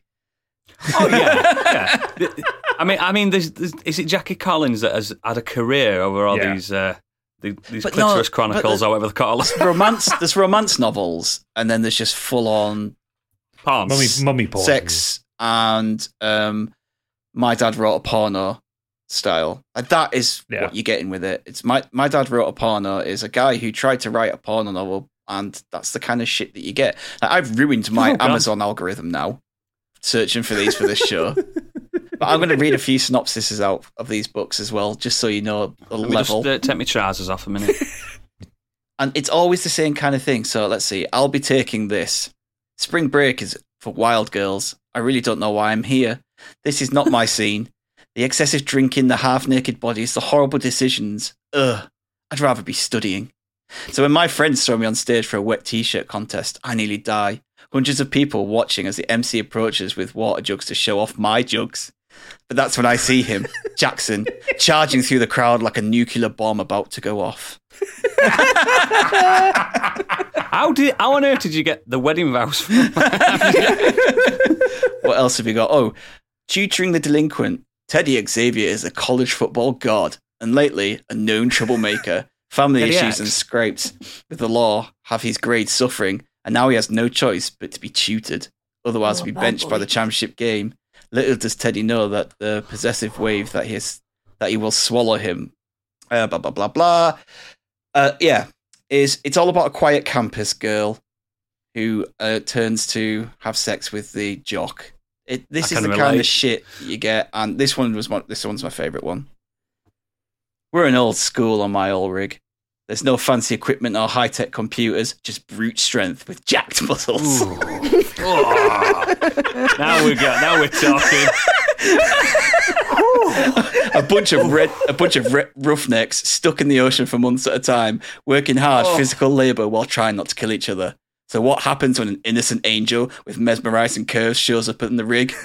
Everyone wants her, but she's mine. I don't know, I'm twirling my hair a little bit. I thought that was the preamble for a gay novel. Oh, honestly, and... I wanted that to be a gay novel. That's the direction it was going in. Mountain Topped is a oily gay cliche, this one here as well, about hooking up with a straight friend as they go on a mountain adventure. So, oh, baby. So it's all just these really terrible, like, stories and written novels, and obviously that leads me into really what I want to do, which is cowgun 50 Shades of Grey. Mm. Yeah. I've just shared with you, I don't know if you've seen it, an advert for Audible that obviously Facebook thinks I'll be into, and it's called 50 Shades of Alice in Wonderland. But if you zoom in, you'll notice a very interesting shaped mushroom right in the middle. It's a cock. Oh, yeah. Actually, I've been getting that advert even before I... So I bought it and it wasn't too bad. Yeah. 9 out of 10, we'll read again. Yeah, so I just... 50 Shades of Grey started as Twilight fan fiction, a trilogy we bought. But Twilight's bad. Yeah, it started out as Twilight fan fiction, and somehow she's managed to make a net worth of 150 million from this. Fair play to her. You know, is it a good film? What? 50 Shades of Grey, is it a good film? No. I'll get onto that. Don't worry. So the books, yeah, they're just utter trash, and they're poorly written, again, poorly executed. The movies and the film do things like show BDSM wrong, making the audience believe that being into kink equates to being a mentally unstable perv who's abusive, manipulative.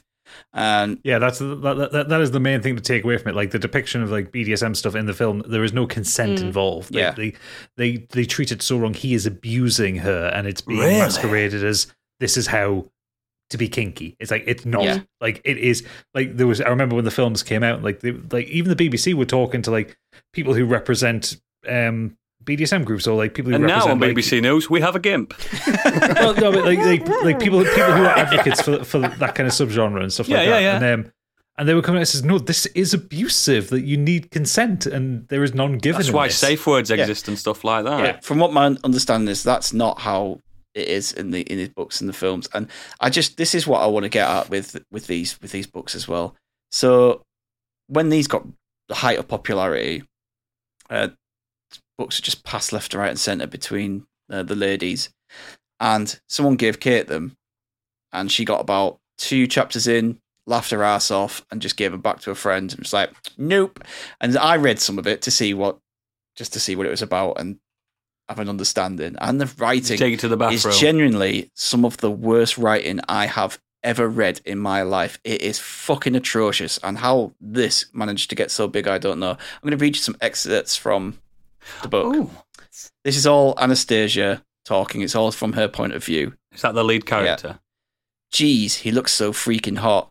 My subconscious is frantically fanning herself. Fanning. And my inner goddess is swaying and writhing to some primal carnal rhythm. His voice is warm and husky, like dark melted chocolate fudge caramel, or something. Oh. She finishes a line with "or something." Like what? What? That's how bad her writing is, that she can't figure out what she's describing, so she just finishes it with, or something. I want you sore, baby, he murmurs, and continues his sweet, leisurely torment backwards and forwards. Every time you move tomorrow, I want you to be reminded that I've been here. Only me. You are mine. It's just utter shit. Oh, no, I'm hard. That's just from me, though. Yeah, that's. I wouldn't like it if I were reading it. You're reading it, man. Oof. Yeah, and should get a job at Audible, you. So these were obviously then turned into films. We have 3 films. 50 Shades of Grey sits on 25% on 3 of them. There's 3 books on Rotten Tomatoes. 50 Shades Darker, the sequel, is on 11%, and 50 Shades Free is on 11% as well. And the tagline for 50 Shades Free was, you don't want to miss the climax. Yes. Everything surrounding 50 Shades of Grey and these kind of novels, it's just gone from. There was a boom in them, obviously, when these came out, because everyone just started writing them. There's a forum I go on where one of the guys just says, I just pump out any old shit because it gets me a bit of extra money. Said, I might write. And he was like, they're not even. You could, honestly. He said they're not even that great. I just do it because people buy them. And I worked with a woman who did, like, my last job, who made them, who did them.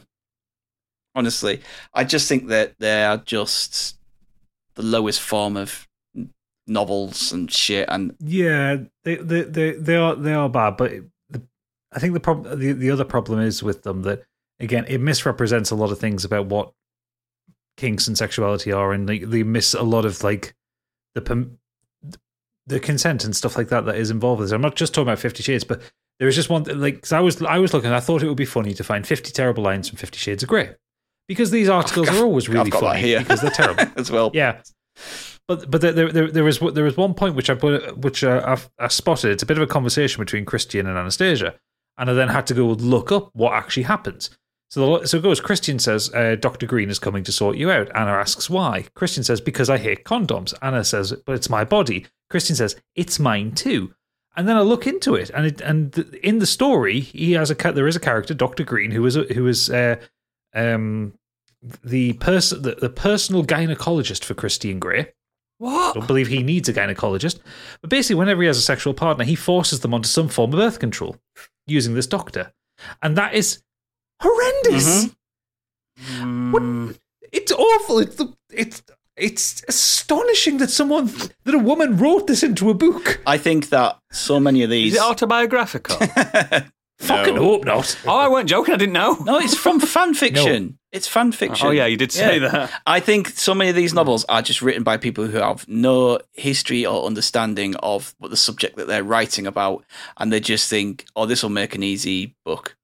Mm. The problem is, though, romance and sex novels and stories... They're ancient, aren't they? I don't know. Problem with romance novels. Romance novels at least try to tell a story. There's a difference between telling a romance story. Just get the Kama Sutra, guys. And just writing any old shite that someone thinks, oh, this is kinky, this is fun. Like, someone can go and have a wank over it. I don't think I could wank over it. Do you know what's really funny, actually? There was an article when these films came out that... and as a girl I used to work with, and she came and she was, oh, they think that it's going to be so bad in cinemas that they're going to have to put plastic sheeting over the seats. And I was like... Oh, my God! I was like, are you serious? And she's like, yeah. I was, for one, you aren't going to see any half of the shit in the books is not going to be on the screen at all. It's going to be tame as fuck. Like, oh, God. But like, why would you believe an article like that? Why would cinemas do that? But, oh, yeah. That's so funny. They'd put it down for Endgame and Infinity War. Trust me. If that was a thing. Here's a question. What's everyone's safe word? I've got one. Chocolate binoculars. Mine's shawaddy waddy. I guess mine's just please stop doing that. Todd. Right, the point of shawaddy waddy. Biggie. I'm joking. This is a family show. Joking. Yeah, but to me, I was trying to think of something that I just think is just terrible. I thought, Gadget Google. Yeah, fucking these awful, horribly written sex erotica novels. Kill them. Yeah, I never got it. In fact, something that Candy reminded me of the other day a few pods ago when you talked about James Herbert and a lot of his old books. The horror was really cool, but there was always all these sex scenes and stuff in it. His form of eroticism was just really funny as well. Really, and it's actually pretty, by today's standards, it's pretty problematic as well. Yeah. Some of the things that he's wrote. I mean, any sex scene in a Stephen King novel, Clive Barker. Clive Barker doesn't know he can barely write. Yeah, exactly. Yeah, the best quote in that list, incidentally, that 50 terrible lines I found. I love this one because it sounds like something that Treble would say in Do Dragon Stream of Scott Sheep. Watch yourself. Oh, the sweet agony. His hands clasp my hips. He sets a punishing rhythm. In, out. And he reaches around to find my clitoris, massaging me. Oh, jeez. I can feel myself quicken. The quickening. There could be only one. Orgasm. The thing is, I think I was reading something about it, or someone was telling me, someone that read it, and she said, what's hilarious is Anastasia goes from being an innocent, I think she's a virgin, girl who's done nothing of this before, who, again, has had no sexual encounters. And within a few pages of everything, she's all of a sudden a sexual goddess and knows how to do everything. And that's the level of kind of writing and character building you're getting. Yeah. Grot novels don't tend to have any concept of pace. No, do they? So it is my brought up on it. And because of that, there's all that preamble to sex scene, then just sex. There's like gaming fiction as well, isn't there? Like, don't you dare! No, I'm not. But there is, isn't there? There's loads of Grot stuff to do with gaming characters, and it's just films, and it's fucking weird. Is it Rule 34? Yeah, Rule 34 of the internet. If it exists, there is porn of it. No exceptions. Mm-hmm. I wonder if I'm on porn on there somewhere. You are, mate. Anyway, moving swiftly on to our last contestant for the evening, Oodles. I didn't know it was a game. It is. It's always a game. You've been kind of teasing us in the Discord about what you've picked for the day. You haven't revealed your hand, so what is it? I never do. You are like Stig's like, you're going to talk about first-person shooters. I'm not, because some of them, as I said to Stig, I love some first-person shooters. I'm just not good at the competitive ones. However, I am going to talk about a game genre. I mean, not shocked. Multiplayer online battle arena games. Oh, fuck you. I like MOBAs. Also known as MOBAs. So, for people that don't know, The first widely accepted game in the genre was Aeon of Strife, or AOS, a fan-made custom map for StarCraft, so we all know Gadget's mentioned that before, which four players each control a single powerful unit and, aided by weak computer-controlled units, compete against a stronger computer. And then the big jump was Defense of the Ancients, Dota. That was the first, like, here we go, this is a genre now, wasn't it? And I think that was a mod as well, wasn't it? It was a mod for Warcraft 3, which ended up making more money than Warcraft 3, much to Blizzard's annoyance. Now, the problem is, MOBAs stem from strategy games, and I love strategy games. I don't mind the clicky-clicky. It's... So what I did, because I've always said I hated them, but I never played them. So as I said in our command centre, I've been researching this week. So I've played 3 of them. This week. Guess what, guys? I played on my laptop this week. So I played 3 MOBAs, and I've done quick reviews of them. Okay, well, let's see what you've got. The first one. The first one, the probably the most famous one, is called League of Legends, or LOL, as some people call it. So I played one game, and I got called gay. 1 out of 10. Genuinely, I got called gay. Amazing. I mean, they didn't hear my voice. It was in chat. So, and there were so many things, like, 1, what's wrong with that? 2, how did you know? 3... all that art, do you know what I mean? It's like, And so I did a tutorial, and at first I thought, this could be all right. I get it. It's very simple to get to grips with. Yeah. It's all lane-based, and it's really, really simple. And then I played that first game, and I lost and got called gay, even for losing, which is odd, isn't it? The second one, a game on the PlayStation 4, well, on the PS5, called Smite. Oh, Smite's pretty good. Smite, I've written down mostly gods and goddesses, and I got called a bot. I played 2 to 3 games, and guess what? I won them all. 4 out of 10. Smite works better because it's like over the shoulder. Like, you're actually physically moving them rather than just clicking from above. I did feel like it had a bit more to it. The third and final one I played, Pokemon Unite. I played that on my... that one is terrible. I played that on my iPad. Lovely Pokemons. But fucking boring. 2 out of 10. That one's just a fucking gacha game. It's just boring. Don't put your time into that one. So, overall, I found them dull, impenetrable, clicky, shitty, cow gun to fuck. That's what I wrote down. The worst thing about it, though, was just the onboarding about the whole thing.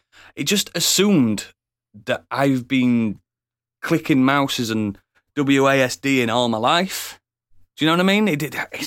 So, yeah, the problem with most MOBAs is they kind of assume that as soon as you go in, even if you go into the tutorial, they're not very good at holding your hand to get you into it. Like, they'll drop you into it. You'll do the tutorial for, say, League of Legends or Heroes of the Storm or whatever, and then they might drop you into a game or 2 or 3 games with just bots for you to, like, learn the function. I did the bot one. The bot one's fine. But as soon as you get dropped into just kind of, like, public playlists... You're fucked because the skill ceiling is so high on these games that you just have to wait ages to get into the game as well. That depends on what's available. The problem I have with League of Legends, especially, is that the games are so fucking long. Like, they're about 45 minutes. You're long. Fucking telling me, mate. It's why I liked Heroes of the Storm. Heroes of the Storm is my favorite MOBA because that was the one that Blizzard did. We're not talking about them, but the games were 10 to 20 minutes. I think the longest game I ever played in it was 30 minutes. And because you had objectives that you could just push through quickly that would help you get to the enemy core, and you would be able to knock them out quickly. And I liked that because it was just much more convenient. You know, I'm a busy man. I work full time. I don't have all day to play 4 games of League of Legends that take an hour each. There was another massive problem. So when I looked at, like, reviews of these games, not critical reviews, public reviews, the top 3 words were boobs, gay, and the F slur word that British people call cigarettes. And it's just... The communities are all toxic. It's just awful. Not worth bothering. Yeah, it's not worth bothering having a chat on. If you think about Battle Royale is bad, this is worse. This is... I just... The chat that kept popping up, I don't know how this gentleman or lady or whatever they wanted to be, or whoever they were, they could have been a bot for all I know because I was called one, they just kept, they were typing all this crap to me while playing the game really well. How do they do it? Do they have multiple keyboards? Are they actually like Prince Goro from Mortal Kombat? Do they have four arms? Do you know what I mean? I don't know how. I just, all I pictured while I was playing it was the guy on South Park, the World of Warcraft guy. That's pretty close to what most of them are. That's all I pictured. It just some guy in this big fucking gaming chair. Just, and it's, these are not the gamers that I take piss. These are not the Monster Energy games. These are the I'm eating ramen while playing League of Legends type gamers. These, I don't know. It's just so awful. I couldn't imagine if I were a woman on that. I couldn't imagine what it must be like. But the problem is, then I watched a documentary about MOBAs and the esports side of things. It's huge. Oh, it's enormous! Absolutely massive. They had a bigger grand tournament with the most people in this South Korean arena that was bigger than the final of the last World Cup. Mm-hmm. Yeah. I've played the games now and I still don't know what's happening. Well, like, I don't play Dota, but I do enjoy watching the international when that's on because it's a really good tournament. That's like the big one that Valve put out, and that's that one it's talking about, like the massive ones in Korea. Like they've got like the players sat in these little boxes at the center of an arena, and then you've just got like the camera like sweeps around, and you've got hundreds of thousands of people around them. It's ridiculous. Yeah, there was one guy. He came out, and he must have been one of the South Korean best. And he was like, he's here, the enigma. I can't remember his name and everything. He walked out with two booth babes, the smallest 5'5" Korean guy. Yeah. And they were like, they're treating this guy as well, don't they? They're treating this guy like Lionel Messi. Do you know what I mean? It's like, who the fuck is this? Because to their fans, he is the Lionel Messi. Yeah, I know. It's just it's fascinating to watch. Like really high level playing games like that is incredible to watch. The problem is, if you don't play the games, it takes you like 2 hours of watching to actually get a grip of what they're doing. I get the game now, because now, like I say, I've played them. There might be one that clicks with me, but I just... like, I've been playing the Final Fantasy VII Remake, the Yuffie DLC, and there's a MOBA in that, a little mini MOBA in it. And I was playing that, and I was like, this is not grabbing me either. It's just... I just think it's... Like, Stig does not like JRPGs. You'd hate MOBAs, mate. You would fucking hate them. I've never been interested in them. I look at a screenshot of them, I was like, too much going on, fuck that. So it's a lot more simple than I thought. And all just shit going off on the screen. I was like, I just don't have the time or the want to bother learning these. Of the three I played, Smite was the best. Yeah, just because it felt like I was playing a game. Yeah, Smite is very much a console game. Yeah, but still. I don't know, do you play them, Candy? Are you into them? Never have. Biggie? Nope. You still don't know what we're talking about, does he? I do, fuck off. No, just never ever appealed to me that stuff at all. Like, I understand, I get like Evo fighting tournaments, I get your first person shooter tournaments. You can see what's happening. I get that, but they're still nowhere near as big as like League of Legends and Dota and stuff like that. Nothing touches that, does it, in the esports scene? It's just fucking huge. But cowgunning this would destroy people's livelihoods and these millions of fans, because I know they're bigger in other countries out there than they are. Fuck it, cowgun it. Yeah. You reckon? Well, so we just upset South Korea? That's what you're here for. That's what you brought to the table. Yeah, I give it a shot, because usually I'll come here saying I don't like something. I'll be bad at my argument. But I actually put the effort in and tried it. I played a game on my laptop, which is massive. You know what I mean? And I was there for about an hour and a half, and it's just, I uninstalled it straight away. I just felt like I was getting bullied. You know, I mean, to be fair, you were getting bullied. I were getting bullied. Yeah, it's just, it's awful. Mate, yeah, cowgun it. Oof. Excellent. Well, yes. I know you like it, but cowgun it. Fine. The only one I really liked was Heroes of the Storm, and Blizzard have killed that anyway, so I'm not going to sit and play League of Legends for the same factors. Like, I like the kind of game, but I'm not going to play 45-minute long matches. No. Fuck that. No. Anyway, so that's it from the subject. So we're going to go straight to the mailbag. Oodles, do you want to say something rude about the mailbag before I start with that? Get your bag out. Oh, effort. Try and do it in a sex-novel way. He unsheathed his bulging sack onto the table. Wow, I've never seen such a shiny pair. There we go. Thank you for that. She said in her head. Leroy Francisco's starting us off with, it's not really a genre. Fuck's sake, everybody. But American remakes of foreign language films, like Girl with the Dragon Tattoo, Let the Right One In, and The Departed, etc. They're never as good as the original, and if you can't be bothered to read subtitles, you don't deserve nice things. Yeah, but sometimes, rarely, the Americans hit. Like, I know it's not film, but The American Office is better than the British one. Departed. To be fair, I did like The Departed. It's not as good as Infernal Affairs, but it's a really good film in its own right. Yeah, I like it as well. Well, you've seen that, haven't you? Yes, I've seen some films. He has seen films. Yeah, but I agree with like Girl with the Dragon Tattoo. The original versions. I've never seen the American version, the Daniel Craig one. I've seen all the original ones. It's just not very good. No, I don't need to see it. I've literally seen the original. I don't need to see it. You're not going to be happy with this one, Oodles. Oh God! Because Terrestrial Extras come and says, "Please cowgun Metroidvanias." What is wrong with him? Hollow Knight perfected it. I know everyone's excited about Silk Song, so maybe wait for the gunning until after that's released. But there seems to be far too many now. I can't keep up, and that makes me grumpy. Metroid elements can stay, but the genre needs to stop. Or maybe take a break. Cowgunning is rather final. Can we just cowgun the name Metroidvania? Tis a silly name. Yeah, Souls also, like cowgun that as well. Yeah, I was just about to say Souls. I hate that. When I first saw the reviews of Hollow Knight, it's such a Souls like. It's not. It's not all. You die and you've got to reclaim your souls. That does not make it a Souls like. Just a corpse run. That's been in games for decades. Exactly. It's a bit of a turn off when someone says Souls like. I like Souls games, and when I see that, it's a Souls like, I'm like, ugh. As a slight aside to that, there is a YouTuber called Iron Pineapple who does these dumpster dive videos on Steam, searching for every game with the tag Souls like, trying them and seeing what they're like. And some of them are fucking horrendous. Some of them are hilariously bad. Metroidvania is, it's easy to call them that, but a lot of them don't get, because Metroid and Castlevania are so different. Yeah. They are worlds apart in gaming. I think it's only the map that's identical. I was going to say, that's the only thing that keeps them similar, isn't it? It's that explorable map and the backtracking. Exactly. Like Castlevania, since Symphony of the Night, they're RPGs. Do you know what I mean? They're action much RPGs. Slower paced. And Metroid is a 2D action game. They are completely. And Hollow Knight has perfected it, probably. Yeah, I think it has. It's much better than like Ori and the Blind Forest and stuff like that. Yeah, I think Hollow Knight's much closer to the Metroid than the Vania, because there isn't that much RPG. There's in it. You've got some customization, but there's not really any RPG. You have the same weapon throughout the whole game. Yeah.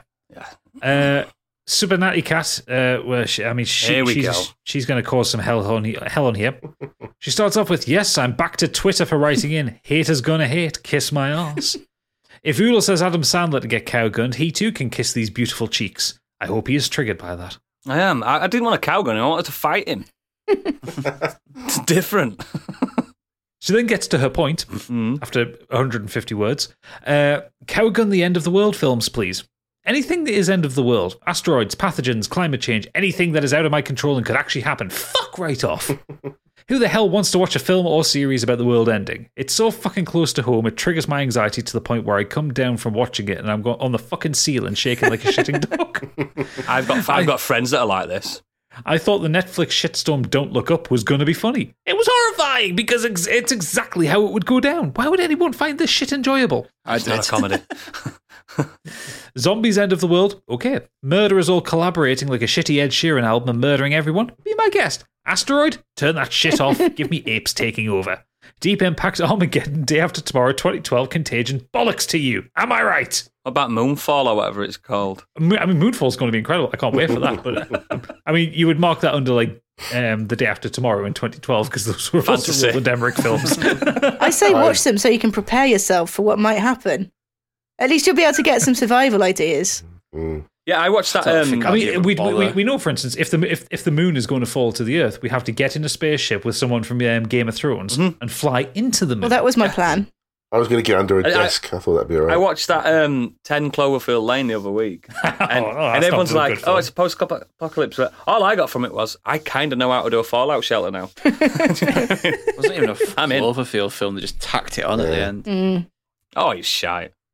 I like Contagion. That was awesome. I mean, yeah, but it's not an uplifting film, is it? But one for Christmas. If there was an asteroid coming to the Earth, I wouldn't do anything. You can't do anything. You do something that you don't care about. Like, do you ever see Seeking a Friend for the End of the World, where they all take in heroin because it doesn't matter anymore? Yeah, you just do shit like that. There's a scene at the end of Don't Look Up, which I think is perfect and how I'd do it. Yeah, I do. Yeah, I'd order a pizza and see if it comes in time. I don't think they'll be open, mate. Last up, we have Ray. He's coming saying, this is going to bring some references back from the earlier episodes of us. I would choose to see the ghost hunting shows, maybe all supernatural reality programs, and let him finally rest in peace. There it is. He loves Dick. Supposed to quote unquote catch paranormal spirits, these shows have success rates on par with Tom the Cat and Wile E. Coyote, which is a big fat zero. The difference is the two cartoons made me laugh, and while those ghost hunting series filled my mind with philosophical debate. What am I looking at? Who is enjoying these? And most importantly, why? And does Mary love Dick? For me, ghost hunting shows are the demonstrations of the worst aspects of reality shows. Low production value, constantly being overdramatic and artificial despite the name on the label. But above all, they just provide lazy solutions to uninspired producers. If you run out of ideas to fill a time slot, just send a crew to an abandoned building with bad lighting and put the worst effort to act like there is something in the shadows. As such, if there is any supernatural entity that wants to get some publicity, my suggestion is making the genre magically disappear. After all, given these ghost hunters didn't find any ghosts in the past years, they likely won't notice you in the future anyway.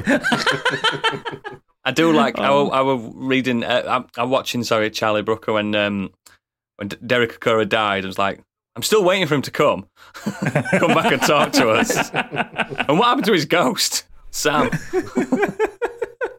But yes, that's everything in the mailbag. Excellent, thank you. Yes, let's just get on with the socials. I hear good things are coming our way. Always, always. You can visit our website, modernescapism.co.uk. On there you can find a link to all of our socials, contact details and our merch store. If you have any comments for us or any feedback, you can fill out a form on our website, tweet us or email us on modernescapismpod@gmail.com. Also got a Discord server if you'd like to join our community of listeners for a chat about the podcast and many other aspects of pop culture and escapism. If you enjoy Twitch and want to keep us company while playing some games, you can find us on twitch.tv/modernescapism, and the best place to find our schedule, or if we decide to do a surprise stream, is to keep an eye on our Twitter or Discord. Actually, I downloaded Soma onto my PC this week, so I think love Soma. I think I'm going to carry on. I think I was having trouble with it because it was doing the backwards compatible on the Xbox and it wasn't enjoying it. So you get to watch me play a PC game for the first time as well, so that should be fun. You should play League of Legends. I'm joking. Perhaps I won't. No.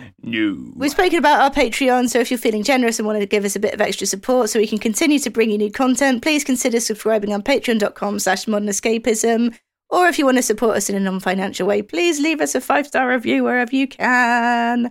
It makes a difference. Now, next week we have some very special guests on the podcast. We've got the Sequelizers joining us, so that'll be fun, and they've actually chosen the subject for us, and the subject is directors who've made less than 5 films, but have still made an impact. It's going to be interesting. Stig's going to be going through the annals of his film catalogue. I already thought I found someone, and he's done 6. Oh no! How good him? Yeah, it's going to be tough because we have spoken about our favourite few directorial debuts and stuff like that, but we'll get it. And it's going to be fun to have some friends to play with. Yes, but, and we're all big fans of the Sequelizers as well. As always, though, we have a Patreon segment to record, and people that don't pay us on Patreon, you're going to have to leave, and guess what you're going to miss? You're going to miss Crypto Kenny's. I'm locking it behind a paywall, guys. Oh, you've got to pay for the crypto chat. Yeah, I'm locking it behind it. I've decided. Executive decision. You crypto fascist. Oh, I am. So, for all the cheapskates, good night.